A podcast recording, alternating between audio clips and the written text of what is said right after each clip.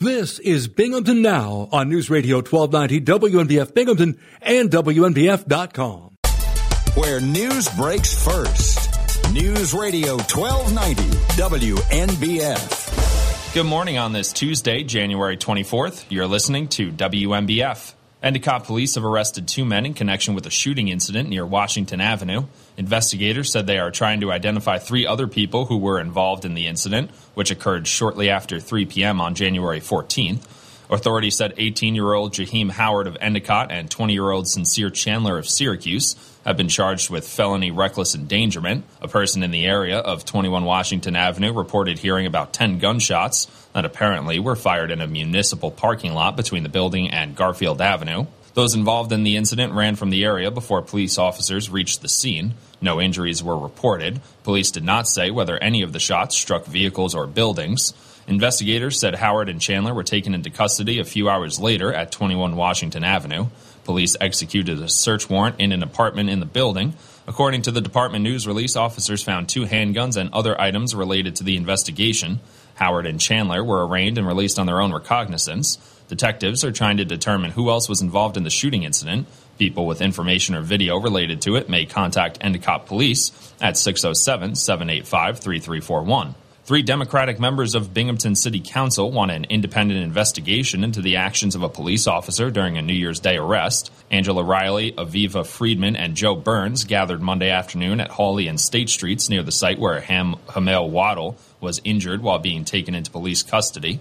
Cell phone video appears to show police officer Brad Kaczynski nailing on Waddle's neck. Waddle was charged with disorderly conduct and resisting arrest. Kaczynski was placed on desk duty while the police department investigates the incident. The three council members are calling on the city to hire an independent third party to investigate the police use of force incident that occurred around 3:20 a.m. on January 1st. According to the request for legislation, the action will allow for the most objective and transparent investigation of the matter. Speaking with reporters across the street from Binghamton Police Headquarters, Friedman said the goal is to assure city residents that there is no conflict of interest in the review. Reading from a prepared statement, Friedman said the Democratic members of City Council are calling for Kaczynski to be suspended until an independent investigation has been completed. Mayor Jared Kraham has said Kaczynski will remain on desk duty until the police department's review has been concluded. The Democrats' request for an independent investigation would need the support of one Republican council member to be approved. The New York State Attorney General's office has requested Binghamton's records of the incident and information related to a complaint filed by Waddle. Mayor Jared Kraham on Monday announced a funding partnership with the Multi Craft Apprenticeship Preparation Program to open a construction trades training facility at 89 Robinson Street on Binghamton's east side.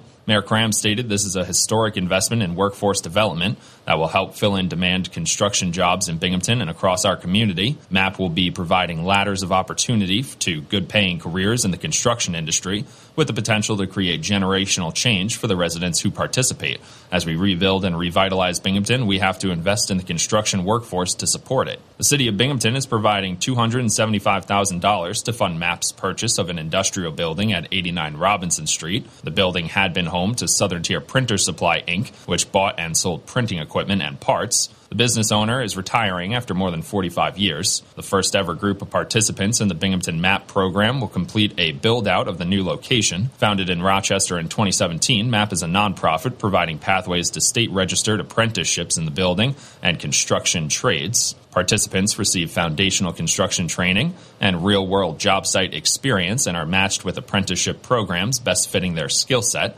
MAP focuses on recruitment and training of individuals historically underrepresented in construction trades. A Broome County jury found Jason Gerhard, 36 of Montrose, Pennsylvania, guilty of felony criminal possession of a weapon in the third degree. On the 22nd of February 2022, the New York State Police responded to a residence on Patch Road in the town of Chenango, where Gerhard had entered the residence of an acquaintance without permission. Gerhard was found in illegal possession of a 22 caliber revolver.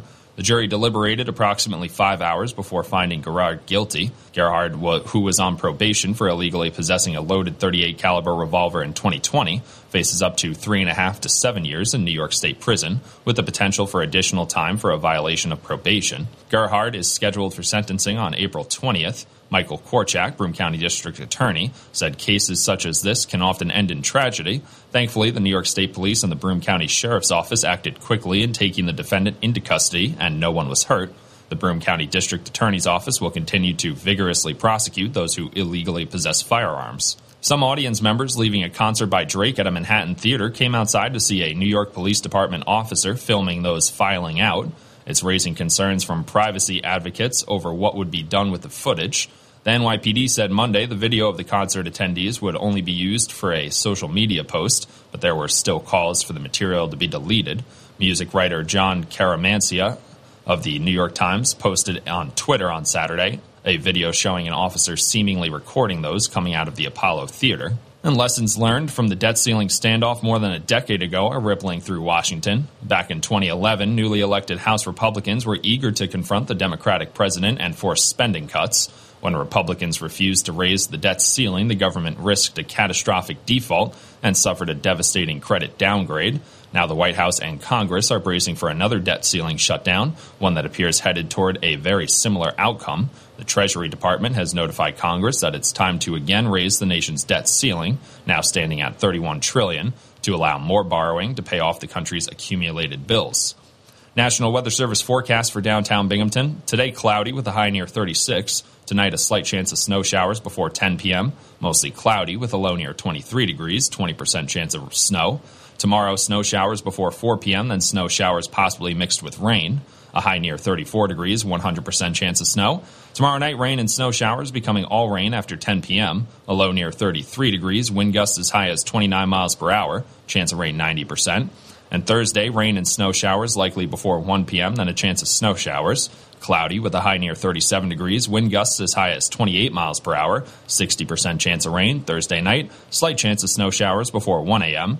Cloudy with a low near 19 degrees, 20% chance of snow. You're listening to WNBF, where news breaks first. News Radio 1290, WNBF, WNBF.com, and 92.1 FM.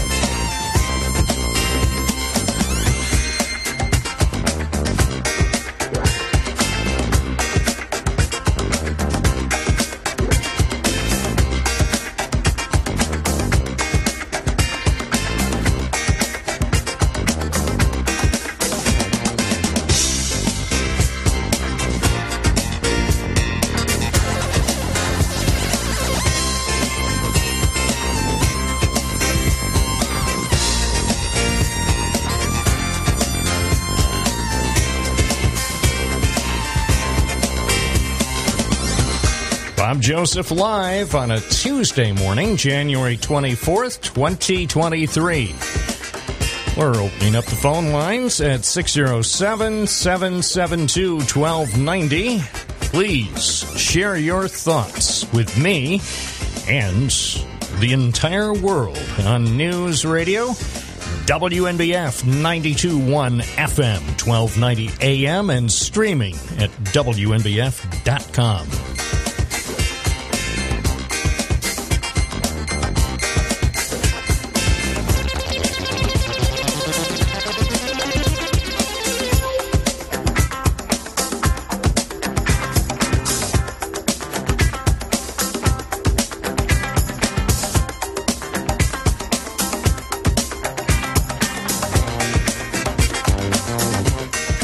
welcome you to another uh, lively edition of Bob Joseph Live. I guess it's always lively if it's done live and not pre recorded, right? What about those shows that are pre recorded or beamed in from who knows where? Well, this is not one of them. It's beamed in from our spacious, state of the art studio in downtown Binghamton. And I am pleased to report that the state of the city is pretty much the same as it was 24 hours ago. So, there. There's your state of the city message. What? That doesn't tell us much of anything. Oh, look, if you've been listening for any length of time. You know what the state of the city is. Just listen. listen to the program and, and find out what's going on with our city and with Broome County.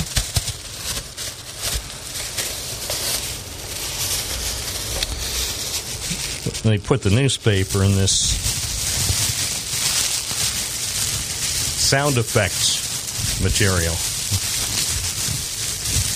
That's what the sound effects people on old time radio use. Listen, there's a fire.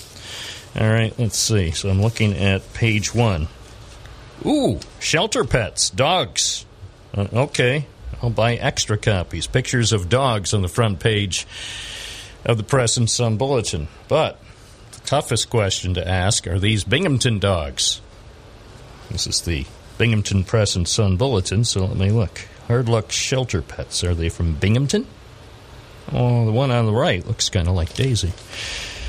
Why some animals can't find a new family? Oh, it's from Allegheny County. Oh, all right. All right. Still compelling. If you put two. if you put two dogs on the front page of the newspaper, I'll buy it. I'm buying that paper. So thank you to those who decided to put those dogs on the front page. What else is uh, going on across the landscape that is WNBF land? Let's see. Oh my gosh.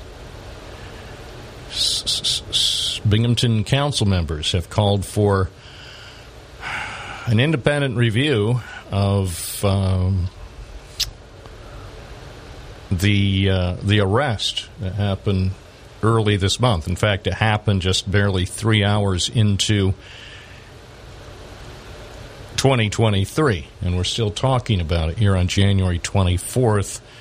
And we we spoke with uh, some of the council Democrats. Actually, we spoke with all three of them. We held a news conference near City Hall at the corner of State and Hawley Streets on Monday afternoon. So Angela Riley, Aviva Friedman, and Joe Burns called for an independent investigation into the actions of a police officer during the arrest of Hamel Waddell, who was injured. So that was a proposal put forward by Democrats on City Council spoken with Mayor Kraham about this proposed legislation? I've not spoke to him about the proposed legislation, but we did talk about the process and our goals overall. So um, I'm waiting for him to return so we can have a very detailed discussion. Do you think it's reasonable to expect him to support this, even though it's being proposed by the Democratic members of City Council? So. I mean, he's. Uh, Mayor Kraham has touted bipartisanism and reaching across the aisle. And so just because something is proposed by Democrats doesn't mean that uh, it wouldn't benefit everyone in the city. Um, like, just like we, uh, as Democrats, have supported proposals that were initiated by the Republicans, we're hoping that everyone can see the common sense behind this and be willing to support our endeavor, even though it did not come from them. All right, that was Aviva Friedman. Uh, before that, you heard Angela Riley. Uh, Joe Burns was also there. So that's what the Democrats have called for. So that's what Democrats would like uh, in connection with the ongoing review of what happened at about 3:20 on New Year's Day, 3:20 a.m. So we haven't heard from the Republicans. Of course, Sophia Resciniti. She knows our number. She, in fact, she's probably listening. Good morning, Councilwoman Resciniti. Also, uh, Giovanni Scaringi. He knows our number. He actually likes coming on the program. Good morning, Councilman Scaringi. Also, uh, Philip Strawn, he knows our number. Good morning, Mr. Strawn. And of course, also Councilman Scanlon. Good morning, Mr. Scanlon. I wouldn't be surprised out of seven council members that uh, several could actually be listening to the program. I'm told that among lawmakers and other city officials that this is a popular broadcast. So, all city officials are hereby invited to call 607 772 1290. You may call, but please don't call all at once. We only have a limited number of phone lines, and we can't put you on the air at the same time because that would create broadcast chaos. But again, council members, Republicans, Democrats, um, city employees. This is a special invitation to all city employees. Disregard whatever directive you've been get, given, the gag order. Disregard. Disregard. Remember, this is a free country. You have free speech. The government is not allowed to regulate your speech. So if you're a Binghamton City employee in any department, from a department head all the way down to uh, a new hire uh, under the uh, free speech rights you possess as an American citizen, you certainly are permitted to call into this program. In my opinion, you know, some some people would beg to differ. No, you're a government employee. You're not allowed. You're not allowed to tell people what's going on. The people who pay for our government, our city or town or village or county or state or federal governments, you're not allowed. That's the province of the appointed spinmeister. And we see how they spin. 921, this is Bob Joseph. Unafraid to ask a few questions, knowing, of course, that in reality, for every 100 questions asked, perhaps only seven will be answered directly. But that doesn't stop me from trying.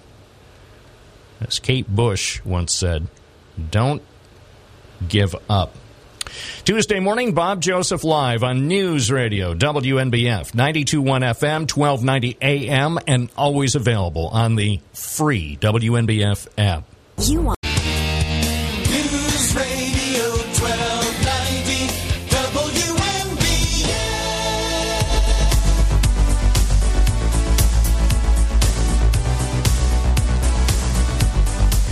924 with Bob Joseph. We'll be taking your calls at 607 772 1290 in just a moment.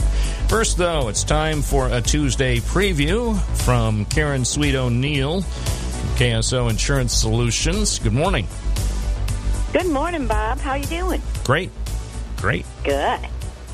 And Got a uh, little snow on the ground. Makes yeah. it pretty. Oh my gosh! You know, um, the my dogs now they're national celebrities because what happened, and I, it wasn't supposed to happen this way, but it's just the way it happened. Um, yesterday morning, before I left for work, I took a video of them out in the snow because everybody likes to see dogs in the snow. That is correct. And my dogs, for whatever reason, yesterday actually, I think they were acting instead of playing in the snow as they usually do. So they they gave the impression in my video that they were not amused by the snow. So I put that up on uh, Twitter yesterday morning. And I thought, well, that's that's good. Some people around Binghamton will get a chuckle out of that, as they Right. should. And then, um, before I know it, somebody from some news service contacted me and said, "Can we use that video?" And I said, "Sure. What, what difference does it make to me?" And uh, so they did. And so it wound up on some website in Australia, Really? yeah, and elsewhere. Then I got contacted. Mobile. Yes, and then my I got a, a, a tweet from a guy who works at a TV station in Tampa, And he said, Give me more information. I saw the video of your dogs. Can you tell me a little bit more about them, their names and ages, because I'm going to use them on our morning show on Tuesday? And he said, Well, that's okay. So I gave him some information. And then I have a friend who just arrived in Seattle. And as soon as he got to the hotel, he turned on the local news on a station called Fox 13 in Seattle. It's a local channel. And so at 4:50 Monday afternoon in Seattle, my dog show up on his TV. and he's looking up. He he heard the story. He he had seen the tweet, and then he heard the the weather person telling a story about and snow in upstate New York, and look at these dogs. And so he quick got his phone out and he took a snapshot of the TV newscast, Fox 13 in Seattle, and there are my dogs looking totally annoyed. And the lower third, where they put the graphic, it says dogs in upstate New York appear displeased with snow. so my dogs are probably uh, on even t- this morning, probably on a few other stations because that thing, that little Twitter video, got picked up by by someone who apparently was bored out of his mind yesterday. But that's that's just what happens. And then they also like the video that I did a little bit later yesterday morning of the beautiful snow in, in Rec Park over on the west side. So that wound up on on a, a few websites and a few TV stations as well. So you just never know in this day and age. You know? Oh, wow, that's fun. Of course, now my dogs are, are looking for royalties, and I, I have to explain to them that I gave I gave that news service the right to use the video with no compensation because I didn't think they would actually use it, and they they did. Now the dogs are expecting big payments and lots of treats. So Your dog need a manager. Yeah, well, that's what I'm going to say. They're going to get an agent, and then you know, I won't be able to deal directly with them. I'll get get a, a, a notice, you know, served on me today that all future dealings with Daisy and Audrey will be handled through their high-powered legal team. So, oh well. Yeah, it was it was fun when I had a direct relationship with them. Hopefully, we'll be able to hammer out a, an agreement that will be acceptable to all. Oh, I hope so. So, anyway, um, that's my story. Now, tell me about what uh, you will be discussing when you join us tomorrow morning at about this time.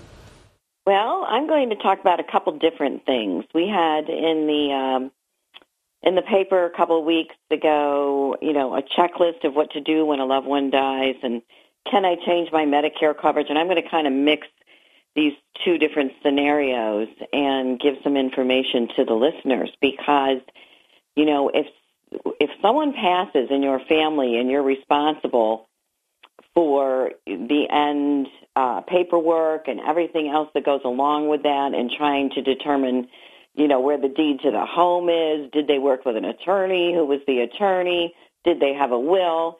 I mean it is quite complex and it's very uh, stressful very stressful if you're not sure where all of those important papers are and where the people that they worked with are located so just a little checklist of what you should be doing for the people that are going to, you know, help your estate or help even a spouse in on your behalf locate all of these important papers so that nothing, you know, nothing goes through the cracks. There's no um, falls through the cracks, I should say. You know, no outstanding bank accounts.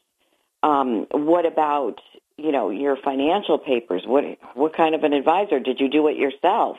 And all of these sorts of things. And then we're going to also talk about can I change my Medicare coverage? Because as we all know, from October 15th to December 7th, that's the open enrollment period for people on Medicare to choose their options for January 1st for the whole year on their medical coverage. Well, what happens if you don't like it? And you say, you know what, I wish I never signed up for this plan. I want to get out of it. I, I don't want to wait until October 15th. I wonder what I can do. Well, there are some things you can do from January 1st through March 31st. And there's rules and regulations, of course, that go along with that, but certainly something that you know, is an option for you in most cases. So we're going to talk about both those things. All right. Well, I'll be here looking forward to it and taking copious notes. If people want to get in touch with you today, how can they do that? They can call our office. We are at 607 772 4898. They can Google us at KSO Insurance. All our contact information comes up, or they can simply go to a phone book. We have a big display ad under insurance in the yellow pages. Karen Sweet O'Neill, KSO Insurance Solutions. We'll speak with you tomorrow morning. Very good. Thanks, Bob. Thank you. It's 932. This is Bob Joseph, live on News Radio, WNBF, 92.1 FM, 1290 AM, and streaming at WNBF.com. Hi, folks.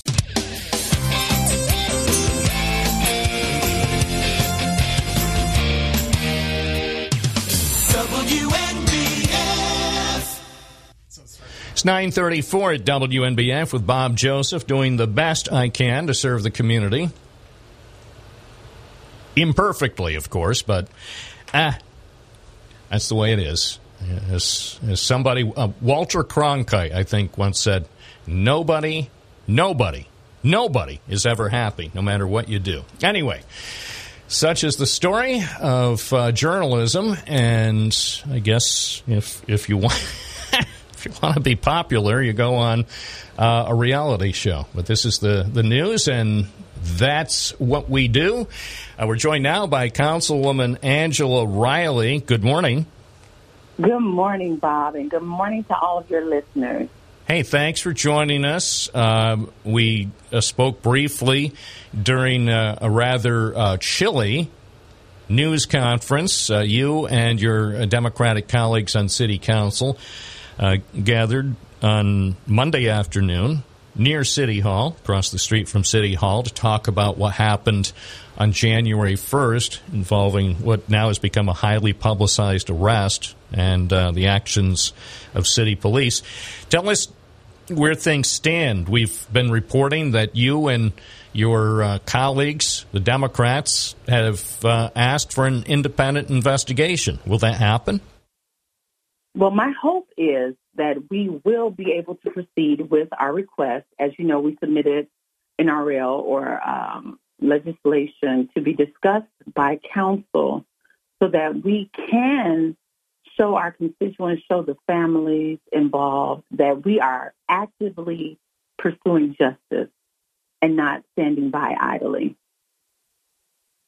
So I know when we were speaking with you, I and, and the other reporters who who uh, gathered to hear about your your thoughts on what has happened since January first, we were very curious if you would find any immediate support from even one Republican member of City Council. There are four Republicans and three Democrats, and ultimately, for this proposal by the Democratic Council members to go forward, you would need the support of one of the Republicans. Do you think eventually one Republican would be willing to support this? Well, that's a good question, Bob. My thought is, especially after our conversation at council last night, some of the, again, I can only speak to the, the council members that were there uh, and their responses. They want to do what's right. Um, they're following the guidance of the mayor, which is their party's leader, elected leader at the time, who has also been quoted in the paper saying that there is no Republican that will support this.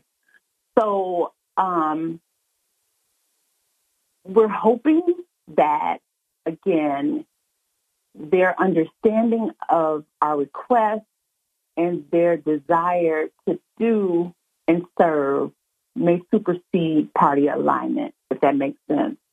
Um, there are questions about why we want an independent investigation. Let me first say that we unequivocally support the steps of the Attorney General. You know, let me tell you, I'm Tish James is one of her biggest fans. I say fangirls, and you've seen pictures of us on um, social media, what have you. And she's done a lot for the state and, and for Binghamton particularly. And we know that they are the highest court in the land, definitely. But if you look at the legislation, we are looking for someone to dig a little further, not only well prioritizing this event, which is the reason why why we, we launched the request, but to really root out the causes of evil that continue to have our police department in the headlines, right? This is not the first issue.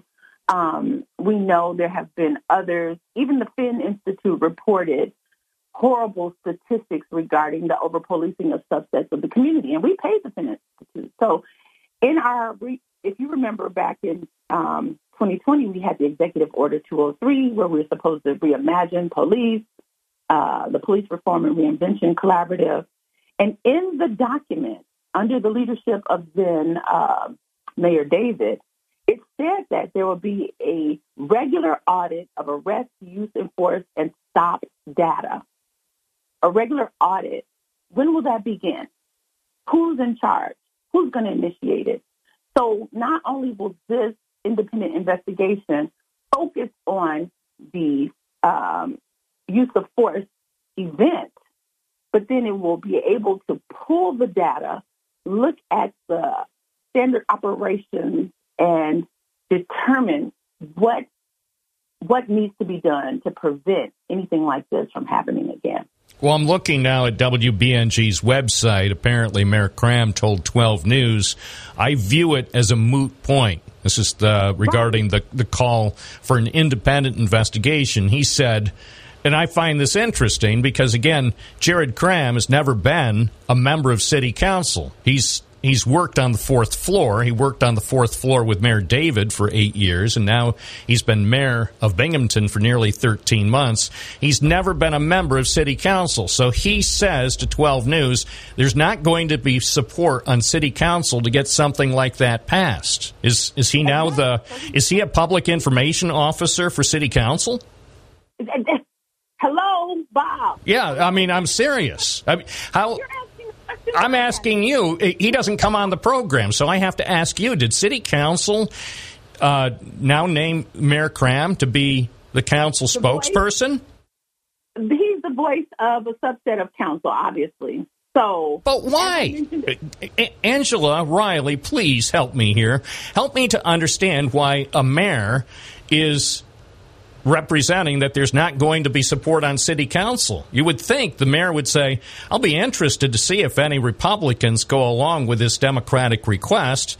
But he told 12 News on their, well, it's on their website. I, I think they, they caught up with him because he is willing to speak with them. He doesn't come on this program, which one can only one can only wonder why because his predecessors always came on. But he said quote there's not going to be support on city council to get something like that passed. I mean how would he know? That's my point and that's my question. He, he and as i mentioned it was it's been quoted and then he you know as i've always shared i've always been transparent i've always shared my thoughts publicly there's a process. You know, this this legislative process is a system of checks and balances. But if you already know how the cards will be played, then it's an unfair game. So um, I guess the edict has been shared, and we will see.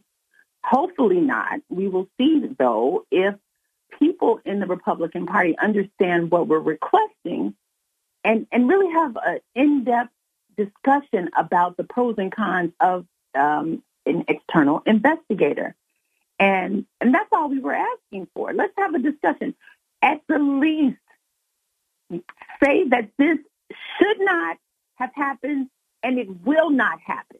Say something so that residents in this community know that they can live, work, thrive, and, and move throughout the city without fear of certain tactics being used.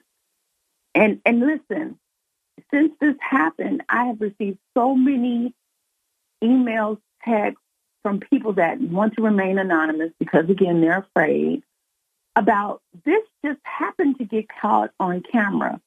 There's some back corners, um, and, and they've given me descriptions of where these things happen where it has been worse.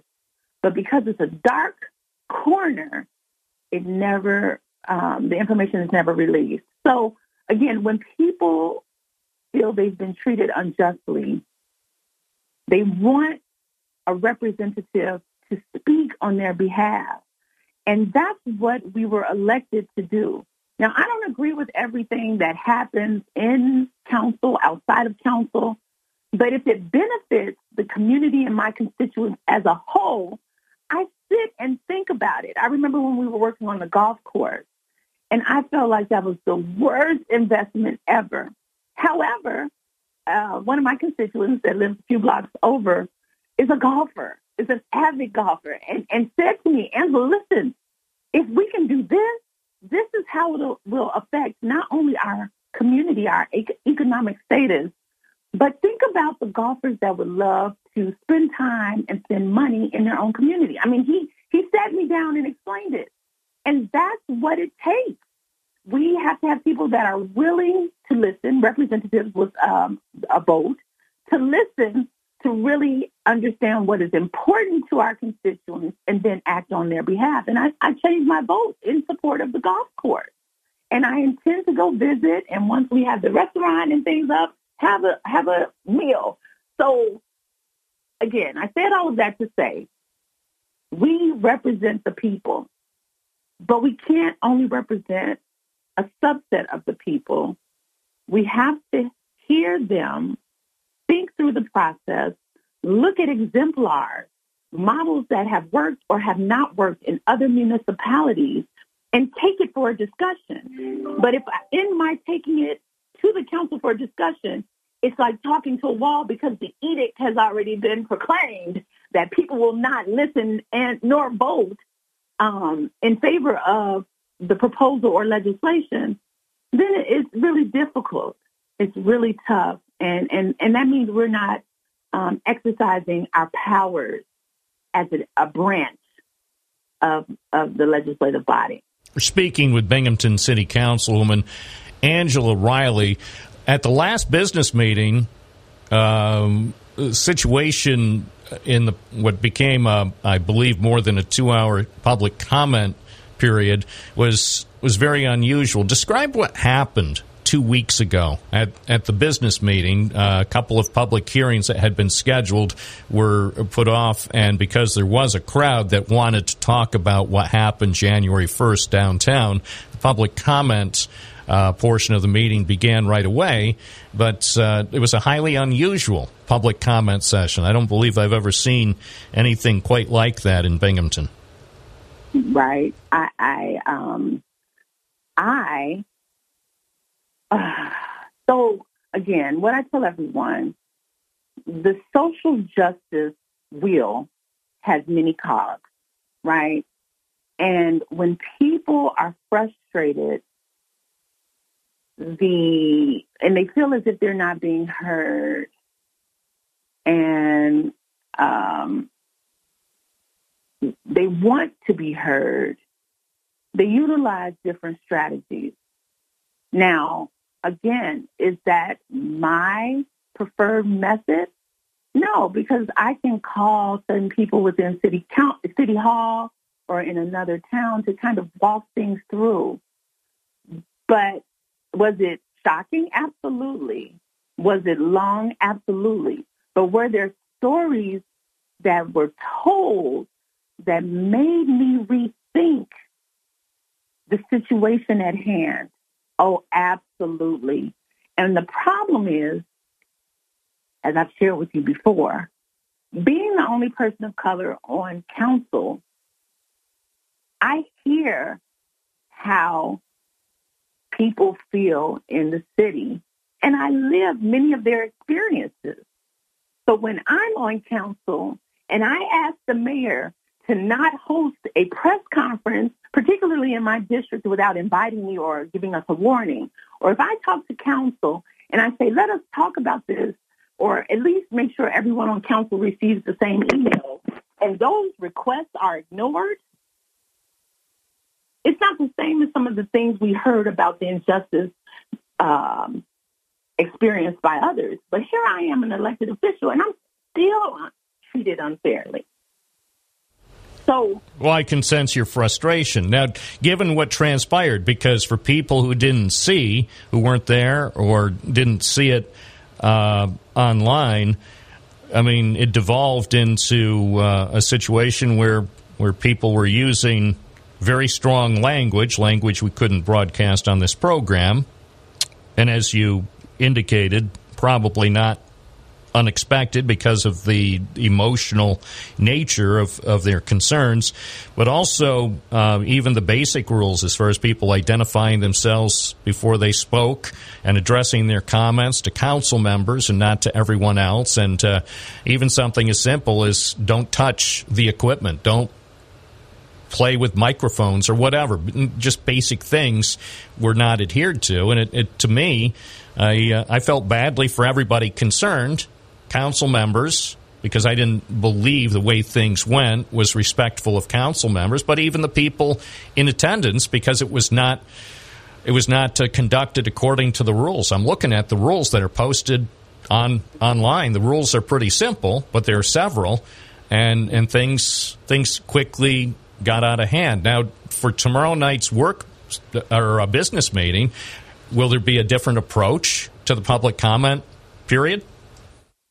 Not that I am aware of, again, because if we shift from the rules, so again, um, Phil Strawn, who's in the seat as the uh, deputy um, council president in um, Councilman Scaringi's absence, and it is a difficult seat when things aren't flowing as one hopes. Um, it was a difficult meeting it was a very difficult meeting. And we've had several difficult meetings. Um, in, in terms of Wednesday, I think the goal is still conduct business as specified in the rules and be able to hear the community that comes to provide comment. Because that's what public comment is for, to hear our the voice of our constituents. Councilwoman Angela Riley. I appreciate your time. And I renew my invitation to all council members, Democrats and Republicans. Um, Sophia Resciniti, Giovanni Scaringi. Uh oh, hello. Yeah, can you hear me? Can you hear me?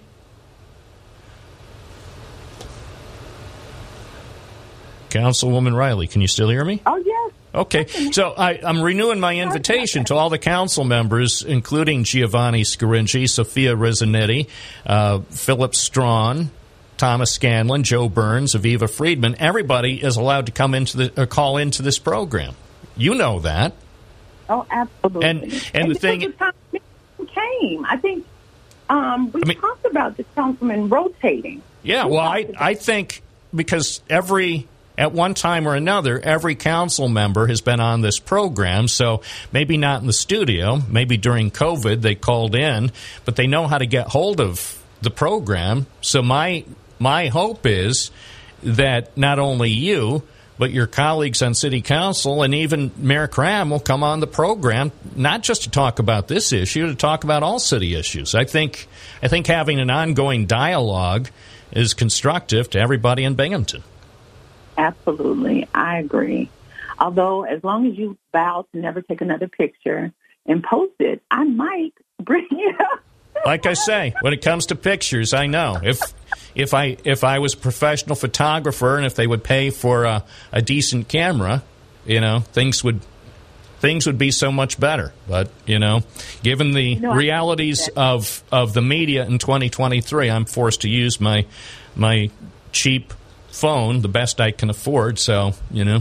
But, oh wow! Don't say it like that. I mean, I it was the, the picture you chose. You took several, but it's okay. Just as long as no one looks at that Twitter post, I'll survive. Anyway, no, it's always a pleasure. I'm glad that you come on the program, and I, I fully expect that eventually all of your colleagues will, will be on the program to talk about all city issues. That's what we're here for. Uh, keep me posted. I will do that. Thank you so much, Bob, and thank you to the listeners. Have a great day. Council member Angela Riley, who represents Binghamton's 3rd District. It's 953. This is Bob Joseph always with a few questions on WNBF. For 50.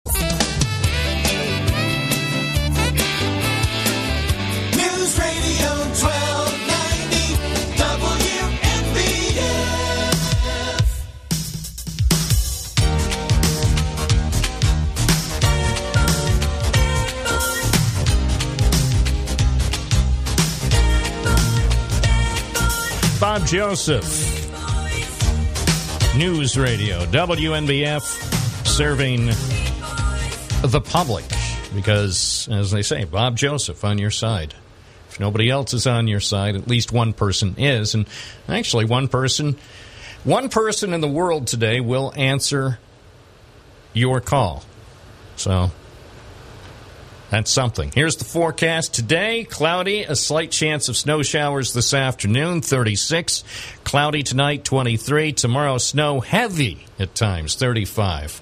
And Thursday, some rain and snow showers. And a high on Thursday, 36. Right now, in downtown Binghamton, it's 31 at News Radio.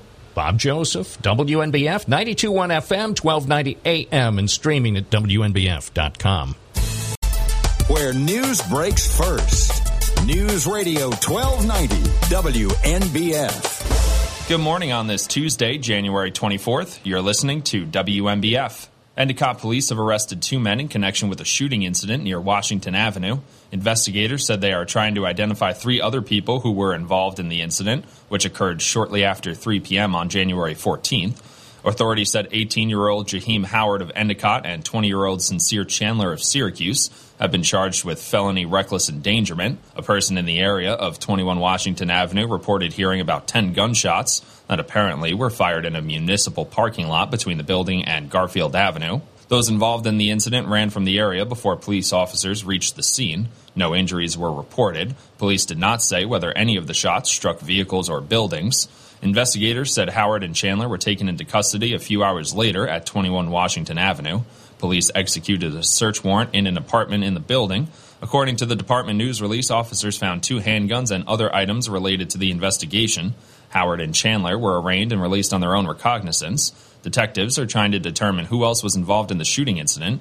People with information or video related to it may contact Endicott Police at 607 785 3341. Three Democratic members of Binghamton City Council want an independent investigation into the actions of a police officer during a New Year's Day arrest. Angela Riley, Aviva Friedman, and Joe Burns gathered Monday afternoon at Hawley and State Streets near the site where Ham Hamel Waddle was injured while being taken into police custody. Cell phone video appears to show police officer Brad Kaczynski nailing on Waddle's neck. Waddle was charged with disorderly conduct and resisting arrest. Kaczynski was placed on desk duty while the police department investigates the incident. The three council members are calling on the city to hire an independent third party to investigate the police use of force incident that occurred around 3:20 a.m. on January 1st. According to the request for legislation, the action will allow for the most objective and transparent investigation of the matter. Speaking with reporters across the street from Binghamton Police Headquarters, Friedman said the goal is to assure city residents that there is no conflict of interest in the review. Reading from a prepared statement, Friedman said the Democratic members of City Council are calling for Kaczynski to be suspended until an independent investigation has been completed. Mayor Jared Kraham has said Kaczynski will remain on desk duty until the police department's review has been concluded. The Democrats' request for an independent investigation would need the support of one Republican council member to be approved. The New York State Attorney General's office has requested Binghamton's records of the incident and information related to a complaint filed by Waddle. Mayor Jared Kraham on Monday announced a funding partnership with the Multi Craft Apprenticeship Preparation Program to open a construction trades training facility at 89 Robinson Street on Binghamton's east side. Mayor Kraham stated this is a historic investment in workforce development that will help fill in demand construction jobs in Binghamton and across our community. MAP will be providing ladders of opportunity to good paying careers in the construction industry with the potential to create generational change for the residents who participate.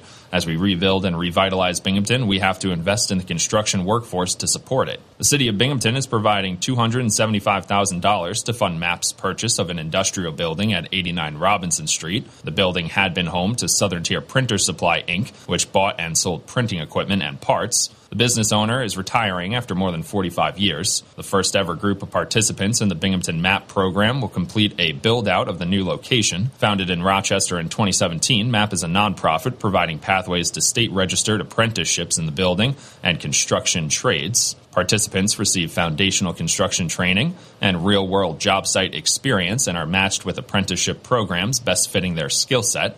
MAP focuses on recruitment and training of individuals historically underrepresented in construction trades. A Broome County jury found Jason Gerhard, 36 of Montrose, Pennsylvania, guilty of felony criminal possession of a weapon in the third degree. On the 22nd of February 2022, the New York State Police responded to a residence on Patch Road in the town of Chenango, where Gerhard had entered the residence of an acquaintance without permission. Gerhard was found in illegal possession of a 22 caliber revolver.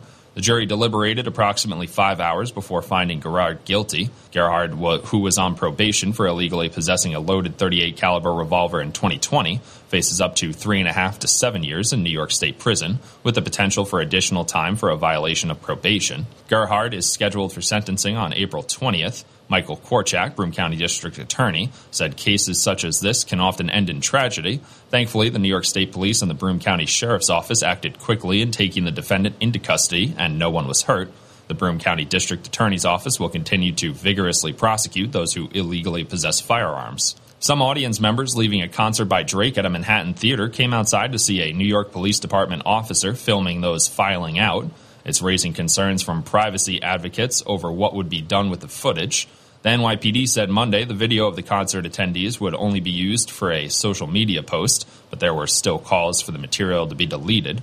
Music writer Jon Caramanica of the New York Times posted on Twitter on Saturday a video showing an officer seemingly recording those coming out of the Apollo Theater. And lessons learned from the debt ceiling standoff more than a decade ago are rippling through Washington. Back in 2011, newly elected House Republicans were eager to confront the Democratic president and force spending cuts.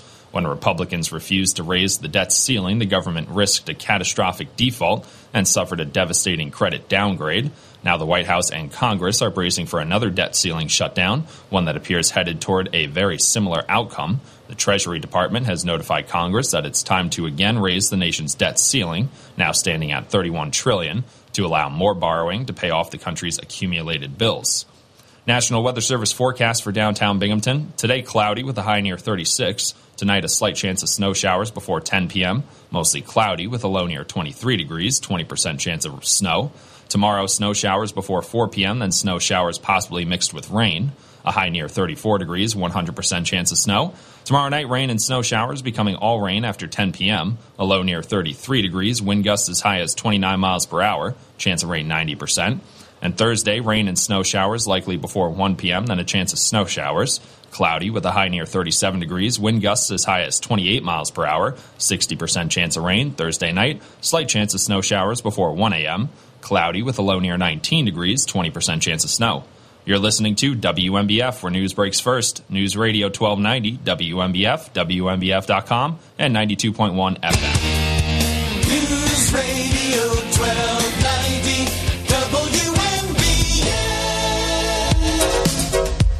Bob Joseph live on a Tuesday morning from News Radio WNBF in beautiful downtown Binghamton. You're listening to 92.1 FM, 1290 AM, and streaming at WNBF.com.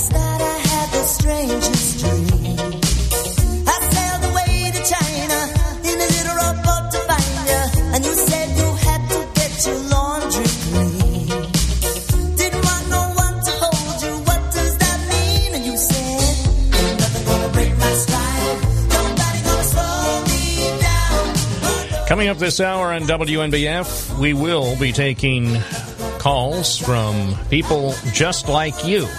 So don't forget our number 607 772 1290. We'll be talking about local issues, state issues, national issues, and maybe global issues. Maybe. So stay tuned. A lot will be happening over the next couple of hours. Glad to have you with us every weekday morning right here on News Radio, WNBF, and WNBF.com. We're joined now by Jim Dayton, who is the chair of the Energy Subcommittee of um, Libertarian Party's Legislative Affairs Division, Libertarian Party of New York. Jim Dayton joins us now from the Rochester area. Good morning. Good morning. Good to be on with you. Well, it's great to have you on the program. Tell us uh, about the weather in Rochester. I guess today is sort of uh, the calm before the next storm. Yes. Yep. There's been a lot of calm this year. I can't complain too much. So. Yeah, we've been lucky. We've been lu- lucky for the most part here in uh, central New York and the southern tier in the Rochester area. People in Buffalo, of course, uh, have been treated to a different type of winter, and it's been been very difficult for them. But for most of upstate New York, we've we've been uh, relatively unscathed up to this point. So we'll see what happens in the next couple of months.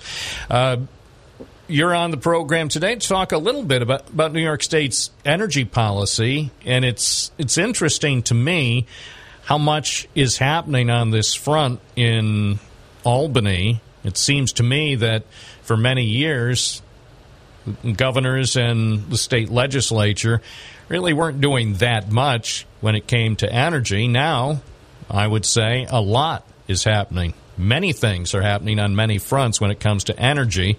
And uh, I know you and certainly many of our listeners are, are concerned about what's going to be happening over the next several years in terms of state policy. What are some of the concerns that the state's Libertarian Party has when it comes to energy? Yeah, well, like like you said, um, they haven't been doing very much in the years prior and that's a good thing to us in the in the Libertarian Party as far as things go for the most part. Now with them trying to rush through um, all these big plans and um, you know the banning of gas appliances and uh, stuff like that, and trying to get everybody to convert over to electric, that's a that's a tough pill for a lot of people to swallow. A couple of things that that I've come across in different articles uh, reading up on these things. Um, I believe it was in uh, Consumer Reports. They estimated that each home in New York to convert all of their appliances from natural gas to electric and you know other fossil fuels for that matter to electric looking at an average cost of about $27,000 per home. Um, now, this all has to happen by 2030.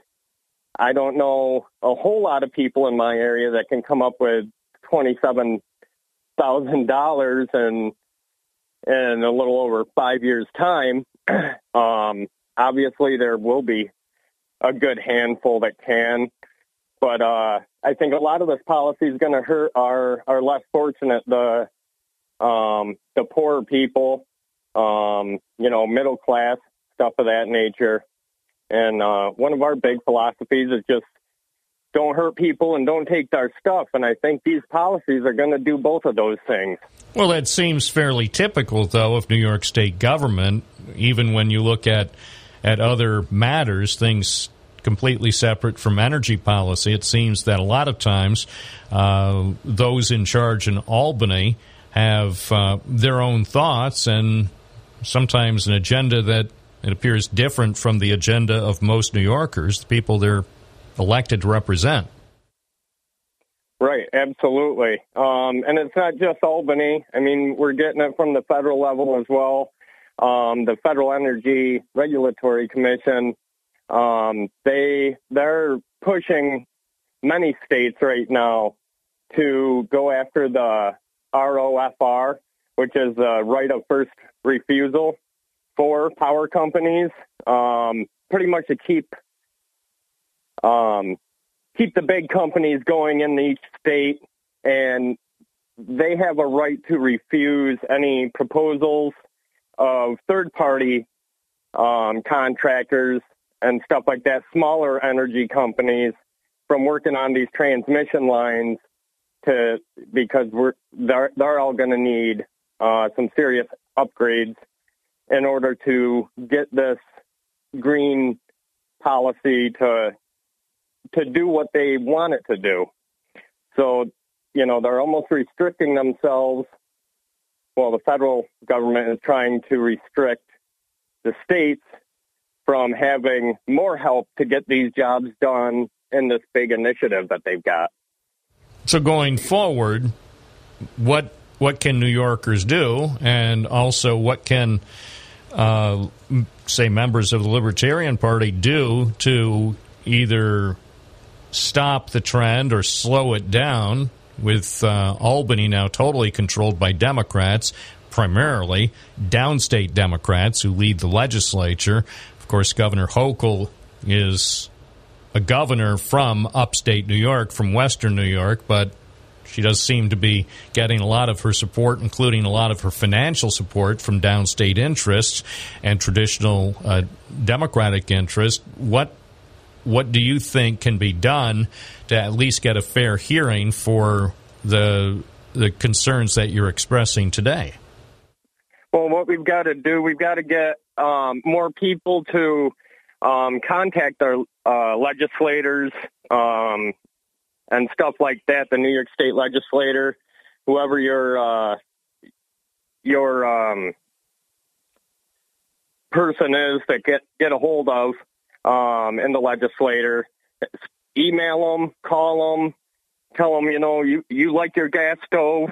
Um, we don't have twenty seven thousand dollars a household to uh, make this happen in the next uh, seven years.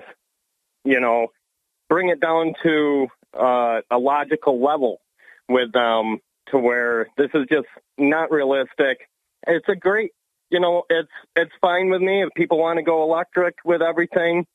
Great, go ahead, do your thing, but don't force it on the. That's just uh, that's bad policy.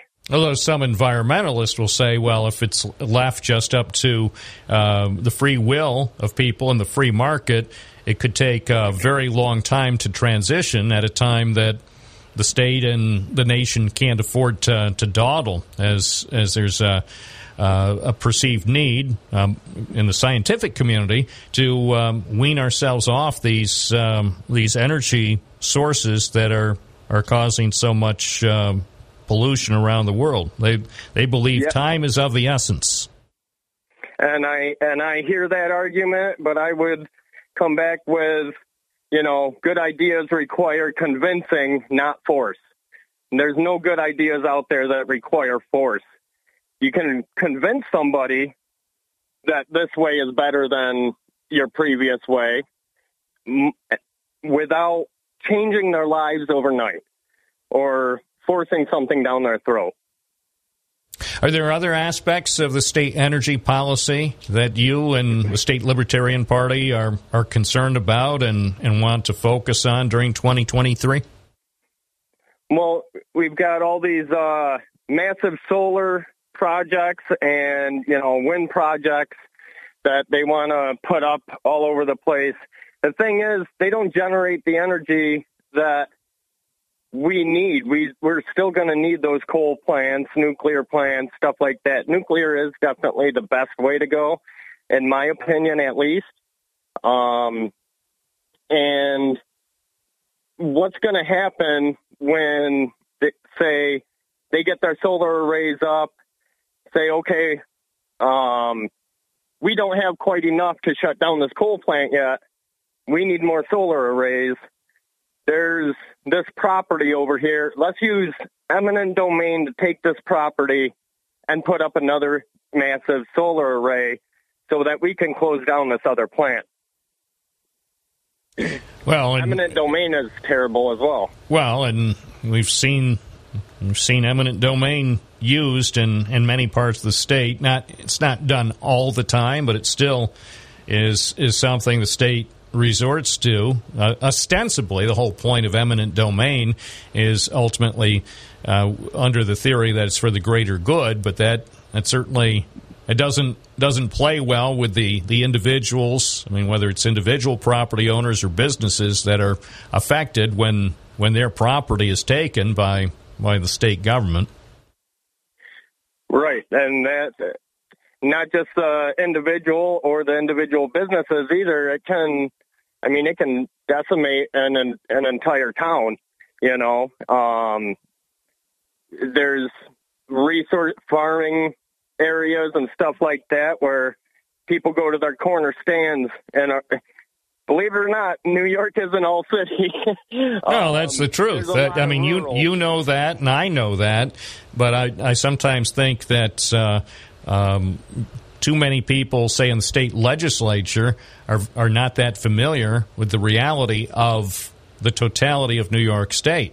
That that much of upstate is still devoted to agriculture.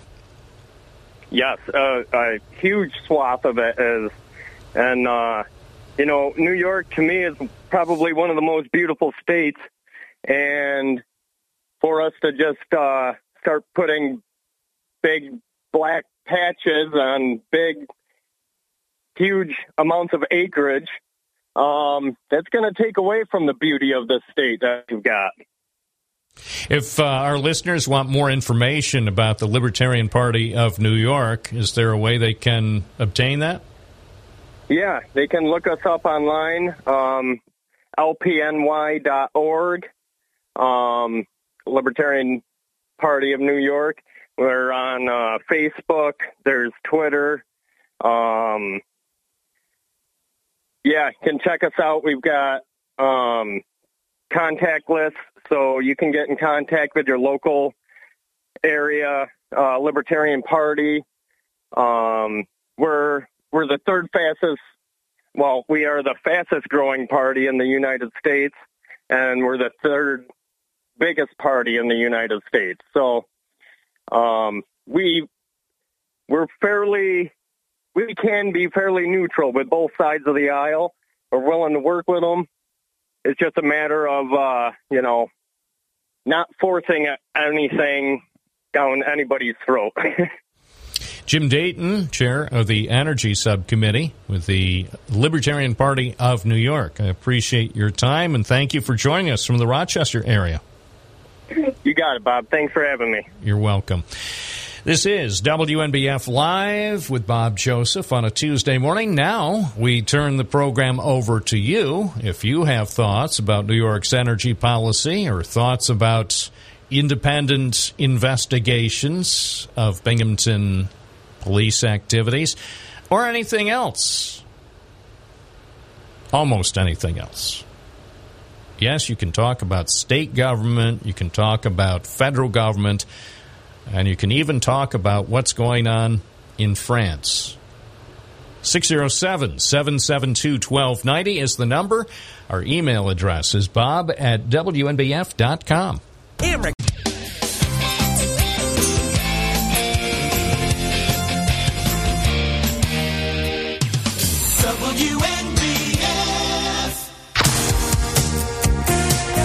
WNBF Live at 1027. This is Bob Joseph. Going to the town of Vestal, celebrating its 200th anniversary. Good morning, Dave. You're on the air. Yes, good morning, Bob. You, you know, it's it's hard to say anything around me without me uh, relating a song to it. I mean, it's just it's a habit I have. But anyways, Bob, you know, the reason why I was calling is uh, I want to see what you think about my, assessment uh, of the classified document saga.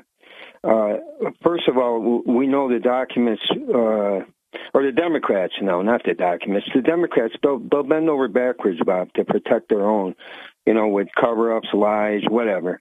So, so when you see them so willing to give uh, the perception that they will uh, hold Biden to account, uh, it, it's so fake and obvious, Bob, what they're up to. They, they plan on indicting Trump. This is mine. They're This not is what I'm well. b- by the way, between you and me, confidentially, don't tell anyone. They don't Yeah. intend to indict Donald Trump. They don't Well- intend. They may, they may give the appearance, and they may huff and puff and make all sorts of indications that we would like to indict Donald Trump. Maybe they do, uh, or maybe they would like to. But between you and me, Democrats are not. No one is going to indict Donald Trump for anything. That is that's the reality. Okay, well, uh, hopefully that's true, Bob, because otherwise they can start picking, they can start printing up riot tickets, print up the. And that's one of the reasons, by the way. that's exactly one of the reasons. You, you know, there is no Democrat that is willing to put gasoline on the fire. They saw January 6th. January 6th helped to illustrate to more than a few people that you you deal with Donald Trump and his legions of fans, you you be careful because it's a powder keg. It really is. I mean, not not in the Sean Hannity sense that it's literally a, a powder keg. It's figuratively a powder keg, and there will be no indictment because the in that case all bets are off. All bets are off Trump won't be charged even with a speeding ticket, even if he jaywalks in front of Mar-a-Lago in front of 10 cops with video cameras. They're not going to write him up for anything. He could even go to Fifth Avenue and take a dump. They're not going to indict him. Well, anyways, Bob, they're, they're making it look like they really, really care about what Biden's done, and, and they and they really don't, Bob. They just they know they can't indict him ever because he's a sitting president, and uh, and this is a way of sending him out to pasture. I believe it's all a devious plan. I, I believe. Oh, I, I said before they don't need a devious plan. He's not going to run for a second term. Even his wife knows it. Dr. Biden, Dr. Jill Biden knows that Joe will not run for a second term. But as I've said before, it would be not appropriate for him to announce it at this stage of the game to ensure his you know complete lame duckhood.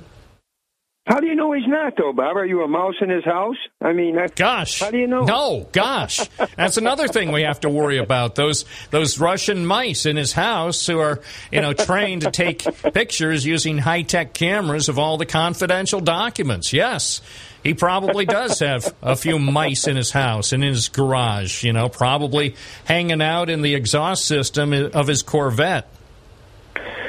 Well, the timing, if you look at the timing too, Bob, uh, I think they were afraid that he was going to announce uh, that no. he was going to run. No, no, no, no, so? no, no, no. So? No, no, no, no, no, no, no. Look, if everything here's the reality if everything with the Biden presidency was firing on all cylinders, if gas prices were $1.50 a gallon, if inflation was back to 2% a year, if everybody in the United States generally believed him to be doing a good job, then he might seek a second term. But say what you will, he reads the papers, unlike the former governor of Alaska. He actually reads the papers, he sees what people are saying about him, and he knows he would stand no chance against any Republican candidate with a body temperature above 96. Speaking of anybody having a chance, Bob, does anybody in the Republican Party have a chance of winning a primary over Trump? Do you think? It won't be easy. Does somebody have a chance? Yes. But will it be easy? No.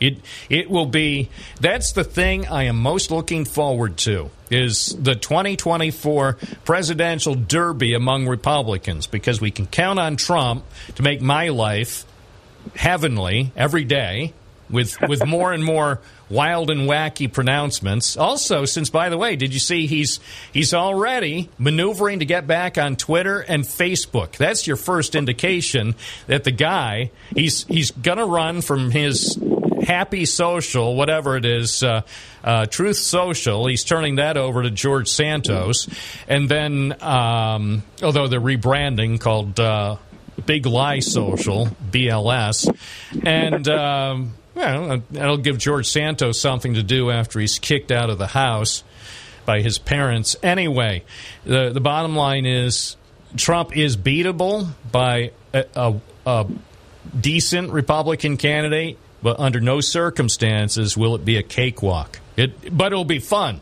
Trust me. Trust me.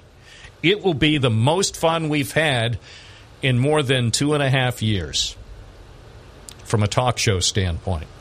I'm Bob Joseph Live. We'll take more calls at 607 772 1290. You're listening to News Radio, WNBF 921 FM, 1290 AM, and always available on the free WNBF app. News Radio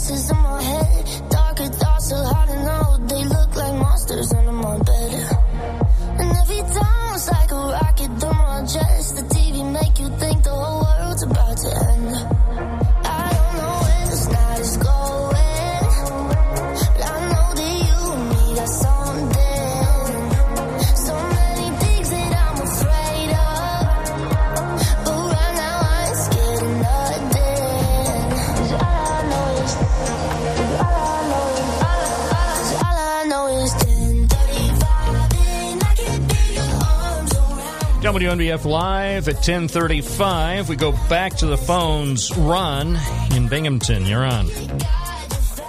Good morning, Bob.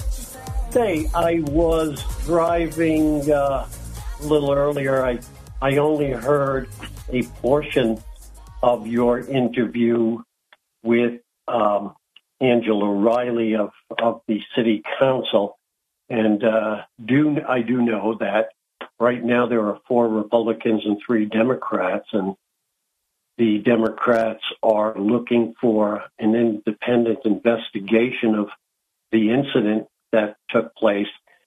Um, and, and I was just, I was just mulling over myself and I, I have this thought, you know, I had a professor years ago who said, we have too many answers. What we don't have is enough good questions. So I have a question.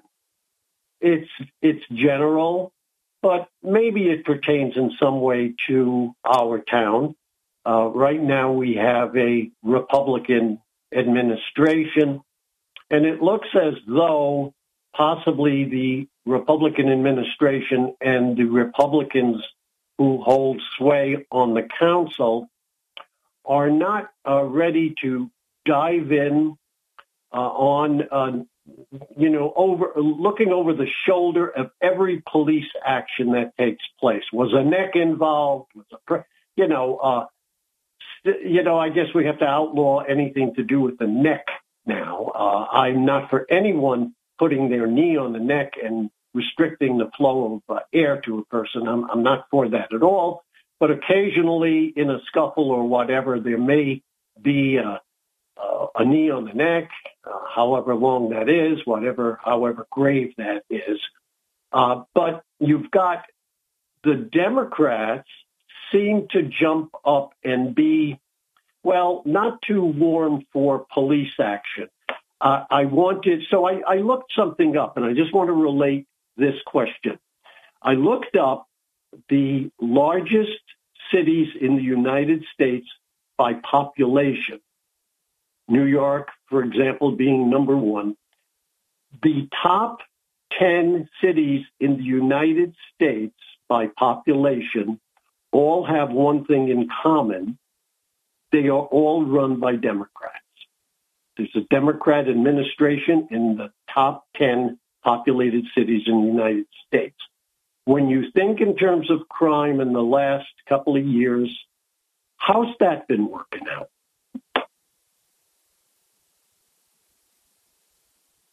That's my question. Okay, we'll throw it out to the listeners. Yeah, good. Yes, thanks, Bob.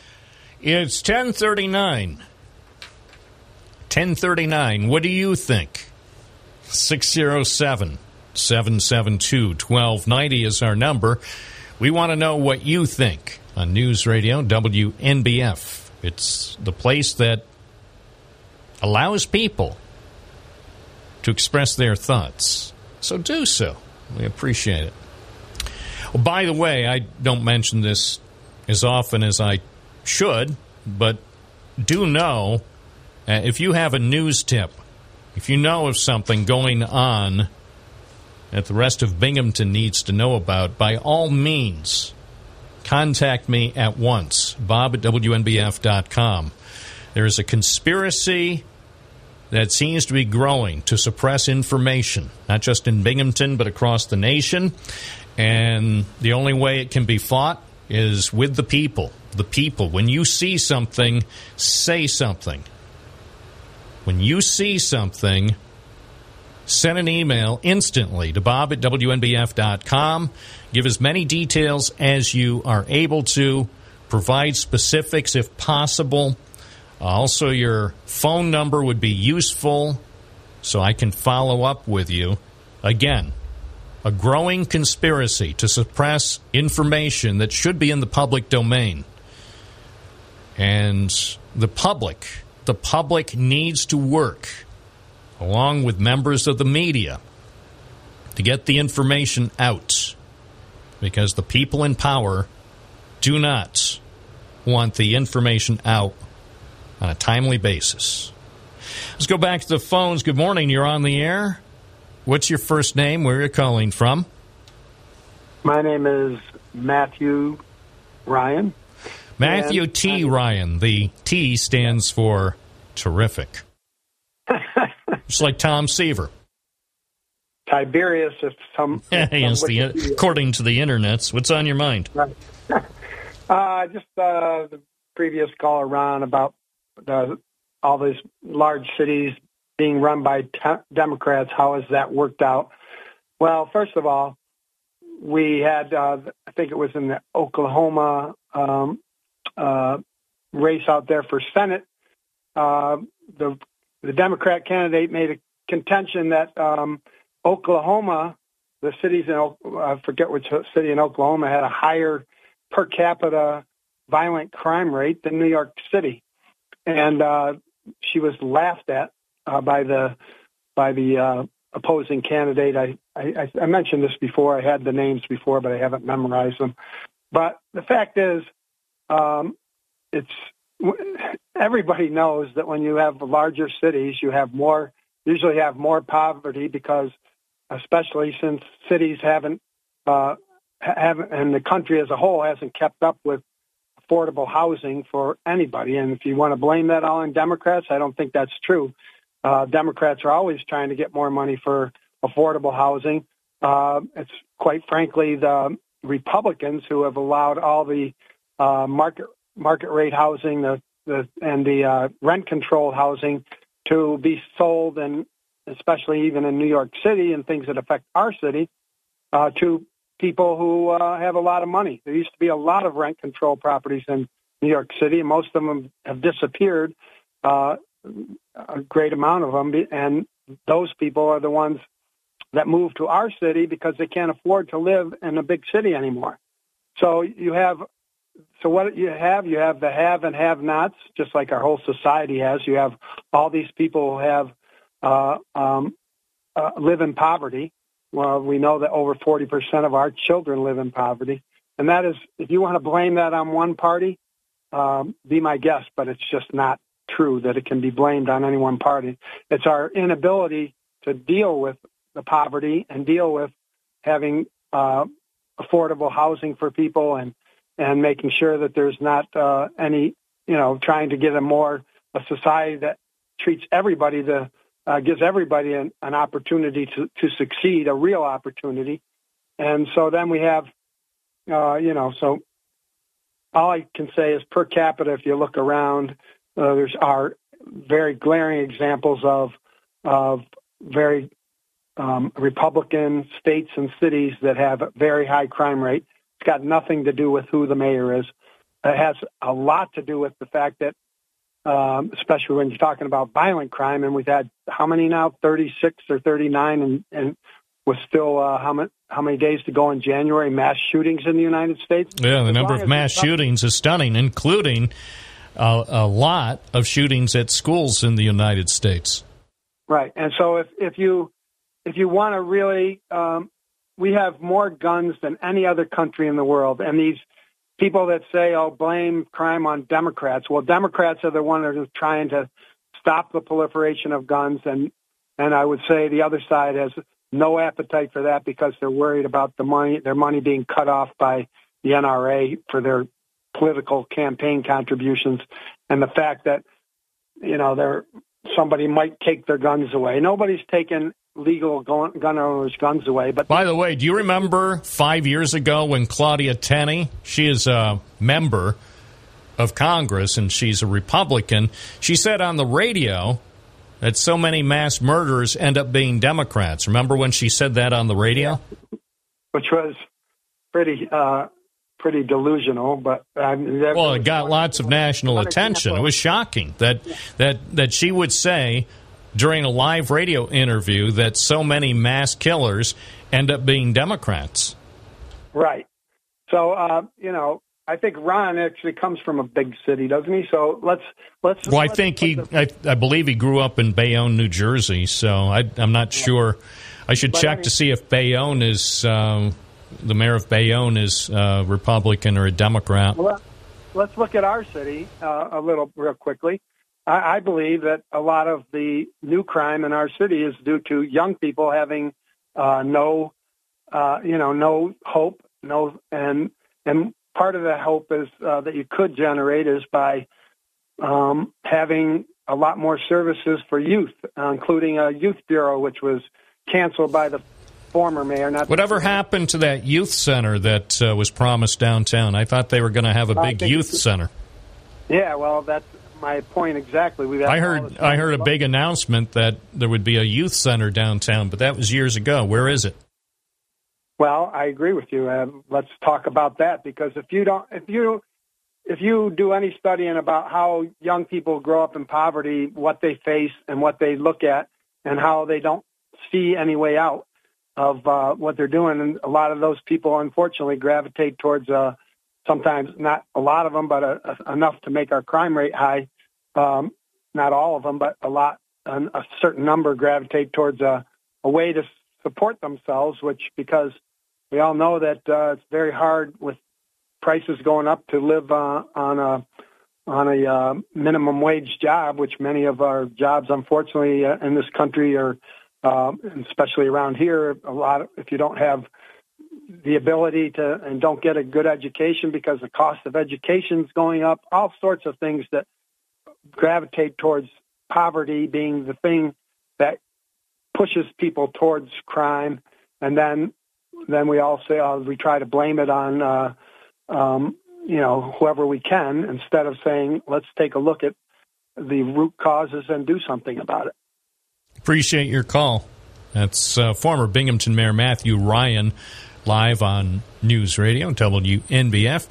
Still looking for your thoughts. I'm here till noon, so don't despair. You have plenty of time to call, but I wouldn't wait till the last minute. 607 772 1290.